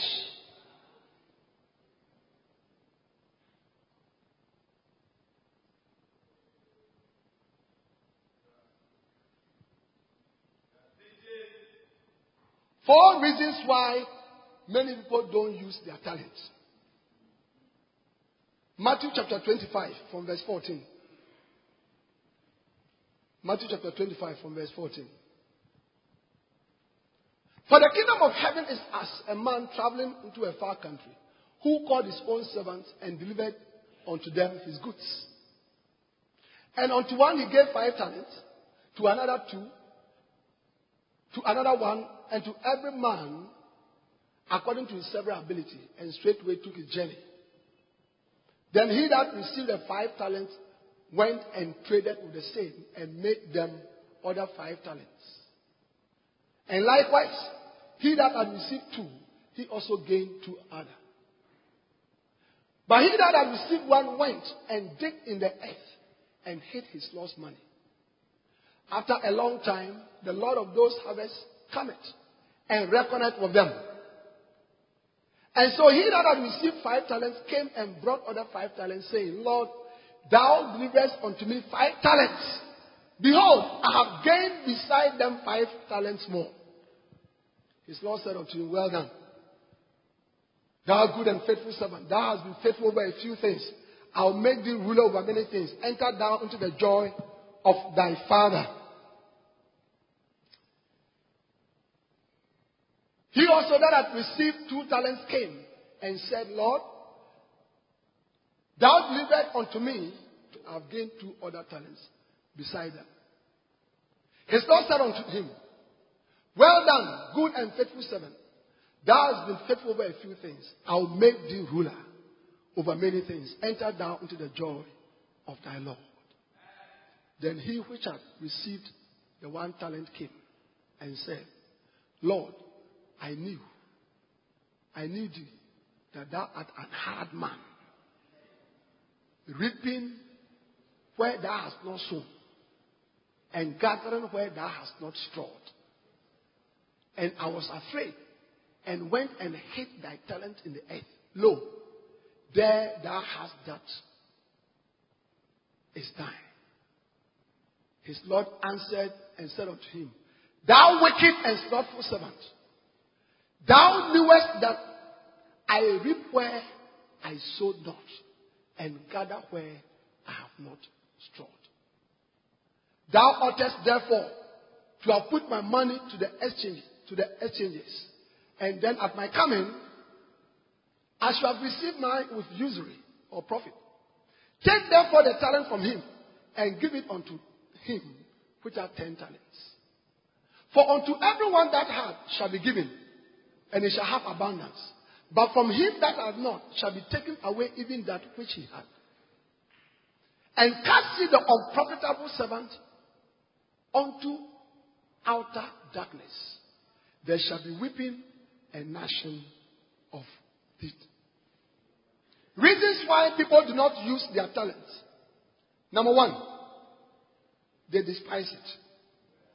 He despised the one talent that he received.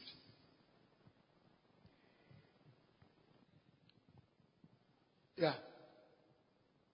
So there are many people who are sitting in our churches. They look at what God has given to them and they despise it. They don't think that it's much.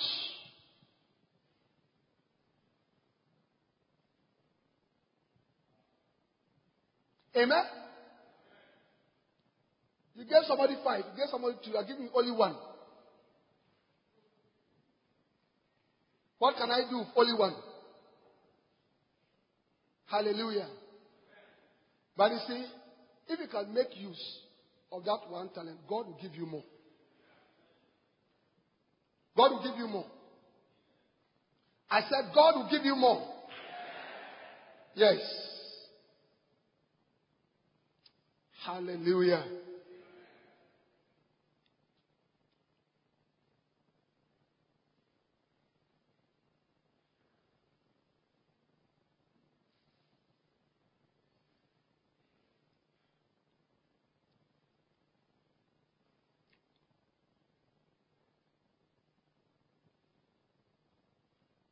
Number two, they feel that they are being cheated. They are being cheated. He said, I knew that you are a hard man. You reap from where you have not sown. I should work for you to come and enjoy. So there are people who don't want to use their talent because they even feel that they are making the man of God famous. I, I should work for you to be great. I should work for you to be great. And it is true. It is true. Who are the people who are praised for the for all the work that is done in the church? It's the pastor.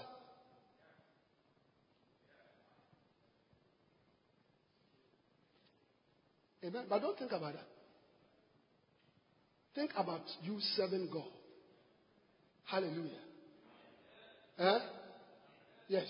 For whatsoever you do, do it as unto the Lord. As unto the Lord.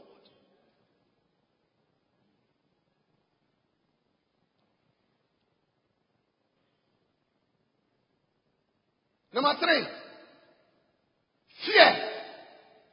He said, I was afraid. I was afraid. I was afraid. Where is it? And I was afraid. And went and hid thy talent in the earth.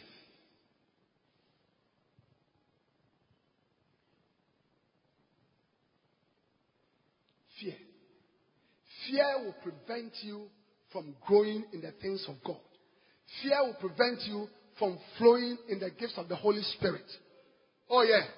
You cannot move into healing ministry, the prophetic ministry, if you are afraid.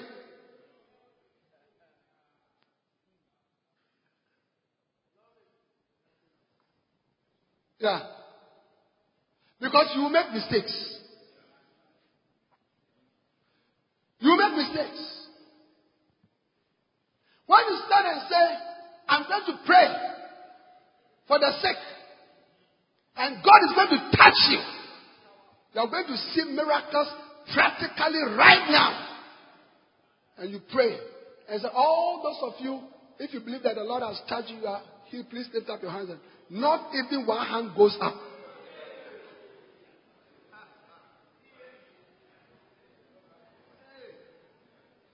Next time, you not try it.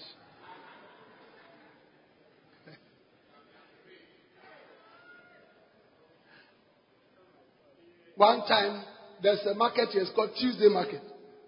We went to have a, a crusade there. Our Bible students were here. So they came for the crusade. Now, after the crusade, I was having a, a class of, I think, the final years. And one guy said, Bishop. He said, when you said that you are going to pray for the sick and that they'll be healed, and that God is going to give miracles and that they are going to see miracles practically now. He said, I said to myself, Oh, Bishop, you are going to spoil the thing. You have preached a powerful evangelistic message. You have made an altar call. People have come to front. Let us close and go home.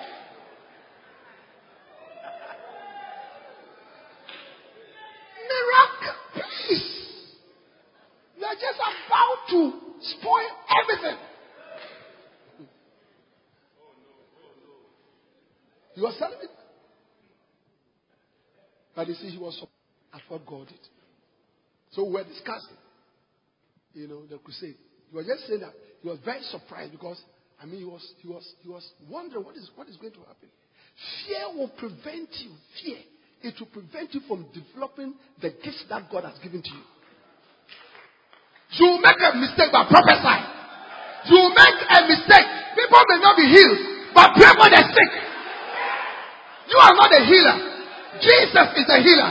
If they get healed, he gets the praise. If they don't get healed, it is up to him. But yours is to pray for the sick.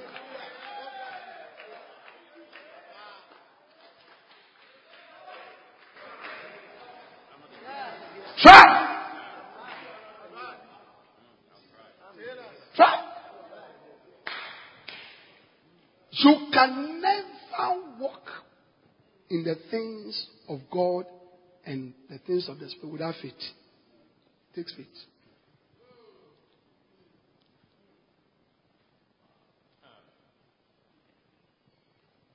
Yeah.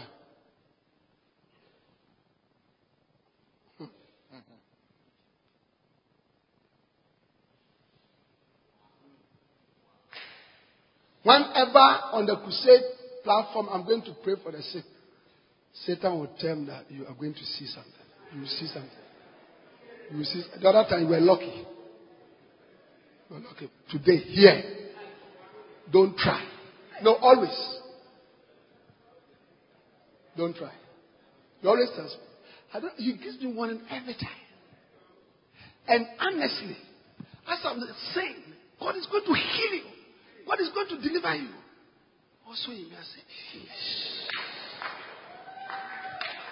And then also, after you have prayed for the people, If you are here and the Lord has healed you, please lift up your hands. And for about one minute, you look like this. No hand. So, oh, you're mobile. Yeah. Yeah. But always, always, always walk with God in faith. See God using you to do powerful things. I said, I see God using you to do powerful things for His own glory. Clap your hands for the Lord.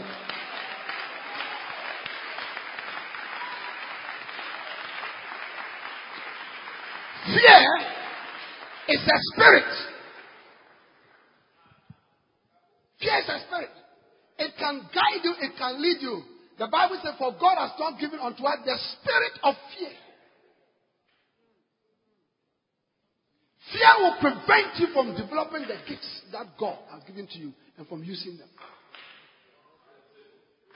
I cast out the spirit of fear from you. I cast out the spirit of fear from you.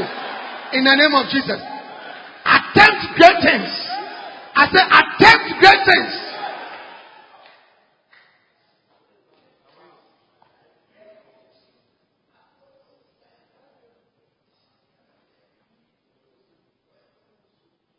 Yeah.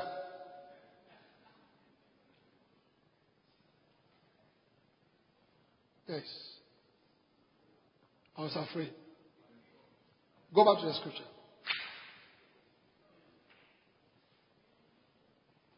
I was afraid. And went and hid that talent in the earth.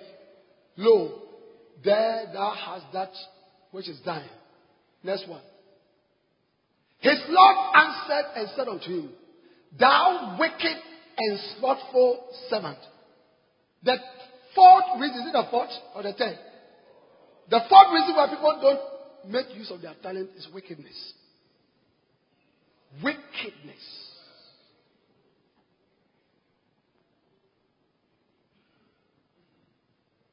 Wickedness. Wicked have a, a wicked mind. People don't give good offerings because of wicked minds. They don't pay their tithe because of the wicked mind. I am not going to give my money to the pastor. No, that's why they don't.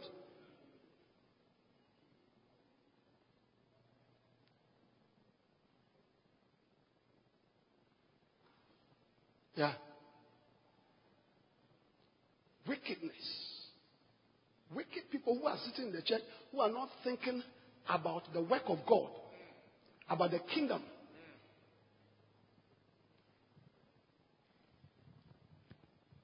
Thou wicked. That's what the master said. Your actions show that you are wicked. And it was because of this wickedness. That is why you do not make use of it. You have a wicked mind. Hey, people have very bad minds sitting in the church. One person said he went to uh, his uh, pastor's house. The pastor made a mistake and invited him to his house. Pastors, don't make that mistake. And he went to see some gadgets in his pastor's house. And said, eh, I won't pay tithe again. And I will also not leave the church. I won't pay tithe again, and I will not leave the church. Everybody say it. Uh, do you think that that's how he said it? Yeah, self anger. So how, how, do you say it? Uh-huh. I can't see your hand gesticulation properly. Aum. Pay that again. And you have people like that who set sitting in the church.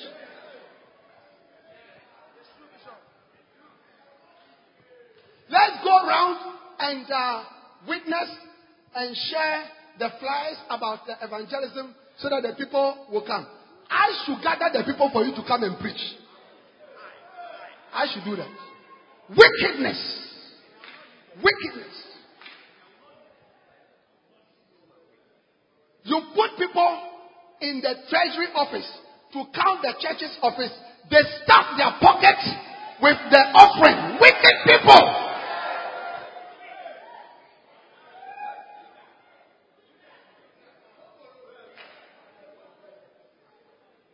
Pastors, a lot of your offerings goes into people's pockets.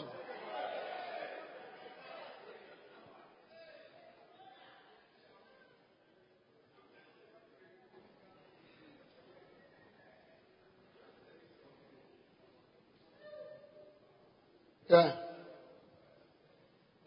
So sometimes you have to trap them. That's right. How to trap them. But I won't say it in the mic when we meet on the side. Because some of you, you are doing that. So if I tell you, you, you understand the, the trap.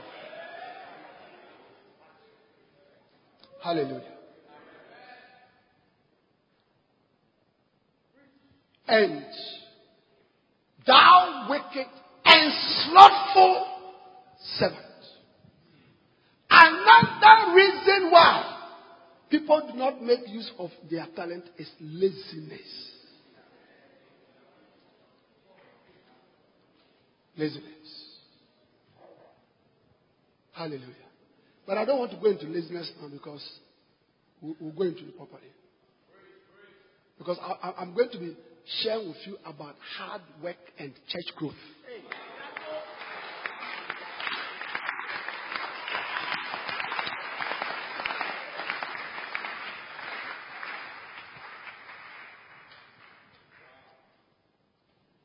But let's person of barrenness. The next type of barrenness is tsiyah. Almost like chia, but tsiyah. T S I. T S I. Y A H. T S I. Y A H. Tsiyah.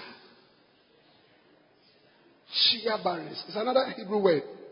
This word speaks of being parched and barren. It speaks of a drought, a dry land, and a wilderness. It speaks of a drought, a dry, a dry land, and a wilderness. Parched and barren. Isaiah chapter 41 and verse 18.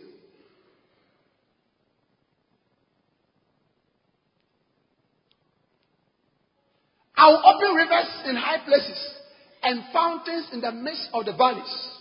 I will make the wilderness a pool of water and the dry land cheer springs of water. When the land is parched, dry, it is very difficult to grow something.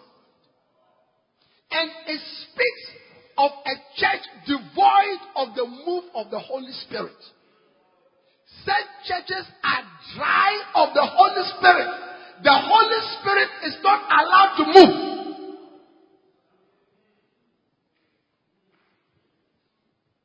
So there is no life. Wherever the Spirit is, there is life. John 6 63. It is the Spirit that quickeneth. The flesh profited nothing. The words that I speak unto you, they are spirit and they are life. It is the spirit that quickens. It is the spirit that brings life. It is the spirit that makes things become alive.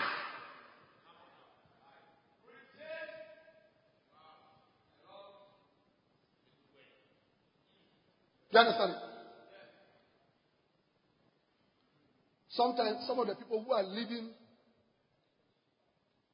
things in the church are not anointed. Your worship leader is a chief fornicator.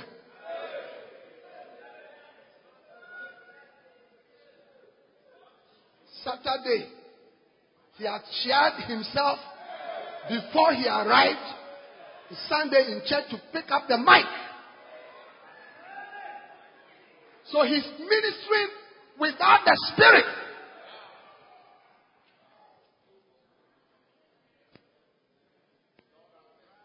You have to be careful who leads your worship, who is in charge of your choir, who is in charge of your prayer. The people who are in charge of things must be anointed people, anointed, anointed, anointed, anointed. Don't allow your people to just sing any type of songs in the church. Some of the church lack spirit. They are worldly. There's no spirit in them.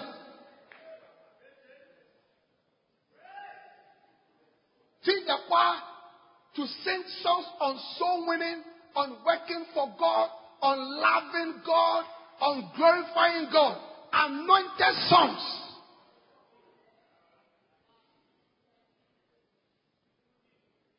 Have prayer meetings where you are praying for the Holy Spirit.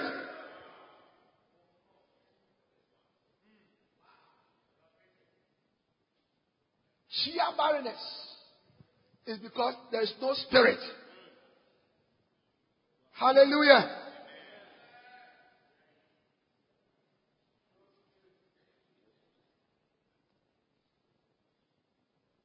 Wow. This kind of church is often dry of the spirit. It is a wilderness, devoid of worship, prayer, and the lifting up of hands. Such churches and individuals are very secular and logical in their approach to life and the ministry. Spiritual dryness and the lack of worship is a true cause of barrenness.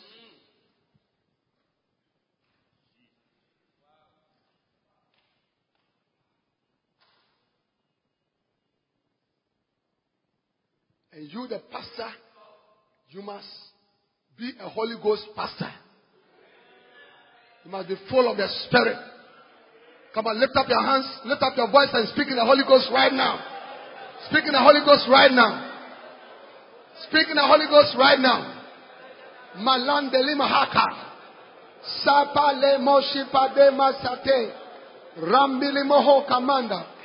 Ayama ba bakandere moziba. Opakalama Santa Mandiri Yahalente. Satemo. Satemo Mahande. Shibo Mahiandi Rimohonte.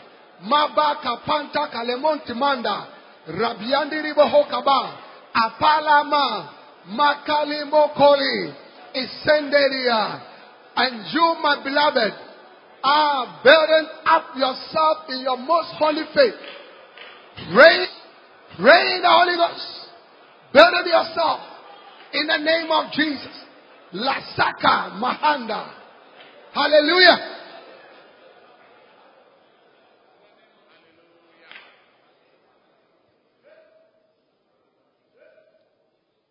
Sit down. The Spirit must flow in the church.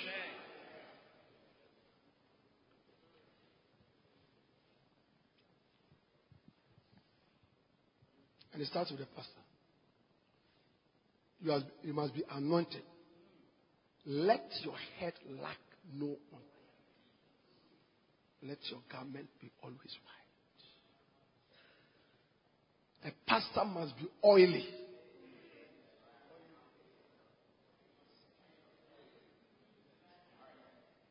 A pastor must be a man of the word, a man of prayer, and a man of the spirit.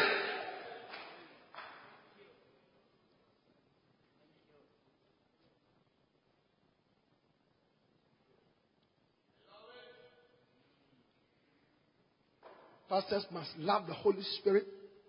You must love the fellowship of the Holy Spirit. You must love the anointing.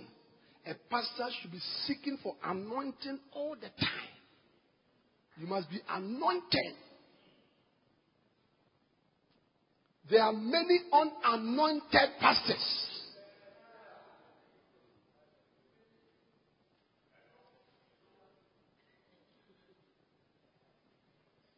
There were 51 sons of the prophet, 50 of them were not anointed, only Elisha. All the sons of the prophet who were saying, do you know that they, they were not, it was Elisha who called anointed? The rest were spectators, running commentaries. How God anointed Jesus Christ of Nazareth with the Holy Ghost and with power May God anoint you with the Holy Ghost and power. May God anoint you. Yeah. I hear Bishop Dag say all the time. He, say, he says, I pray for the anointing. I pray for the Holy Ghost all the time.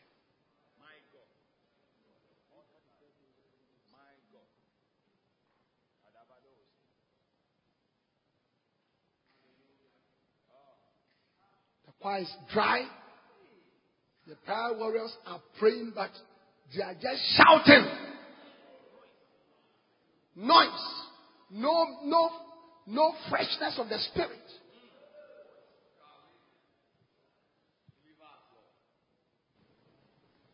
Tsiyah. Barrenness. Hallelujah. So, how many of you realize that barrenness is caused by so many different things? How many of you have understood that? So, your assignment, even as you are sitting here, is to analyze your church and find out so which of this, and by now you should know, especially the lack of bringing souls in the church is so true, and then the inability to keep people in the church.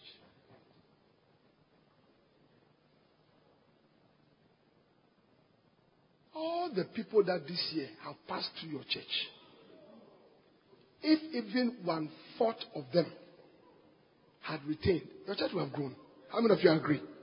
If you agree, I want to see your hand. Bishops, do you agree? Oh, yeah.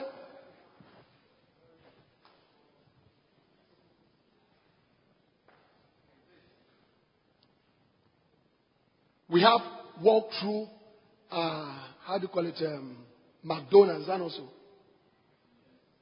Eh? Drive through. Okay? KFC. Eh? McDonald's. You drive through. You place the order. You, by the time you get there, you collect it and go. Our church must not be drive through. We cast out the spirit of drive, drive through churches.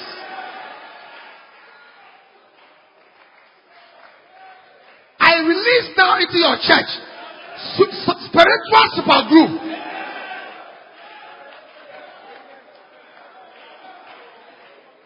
May the souls be arrested. May they be arrested. May they be arrested.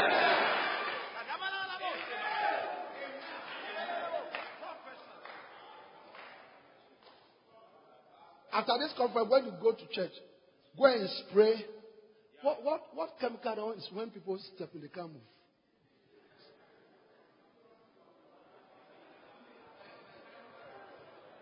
Is it super glue? You glue the floor. You glue it. So when when they come, he wants to go back, he can't go. In the realm of the spirit.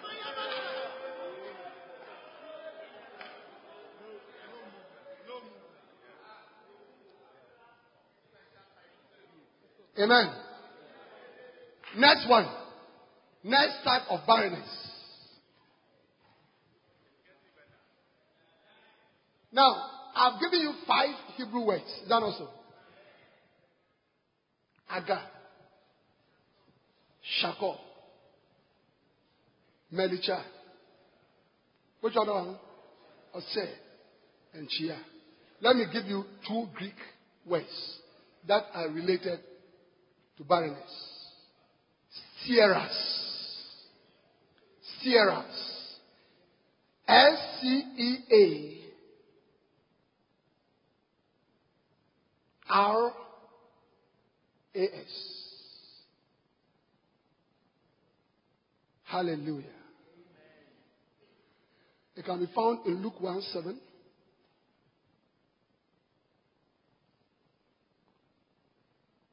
Luke 1 7. 36. Luke 23 29. Galatians 4 27. Luke 1 7 and 36. Luke 23 29. Galatians 4 27. Luke 1 7. And they had no child because that Elizabeth was barren. That word is the word Sarah. And they both were now well stricken in years. This word means to be stiff and unnatural. To be stiff and unnatural. It speaks of sterility and barrenness. Stiffness speaks of people who are unyielding and disobedient to the word of God. Such people have love to look distinguished and diplomatic. Sometimes they pretend to be spiritual, but in reality, they are not. Churches often have these unspiritual and stiff people sitting in the front row.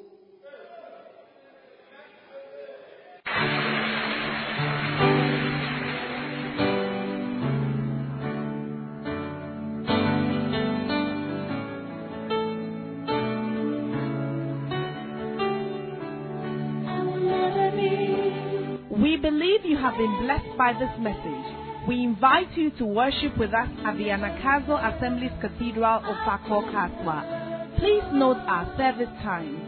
Sunday 9:30 a.m. Jesus Encounter Service. Monday to Friday 5 a.m. to 6 a.m. Glory Encounter Hour. There's an all night the last Friday of every month. There's also counseling sessions from 11 a.m. to 5 p.m. daily from Tuesday to Friday. For prayer, counseling, and further inquiries, please call 0278 888 884 or 0543 289 289. The numbers again 0278 888 884 or 0543 289 289. God bless you.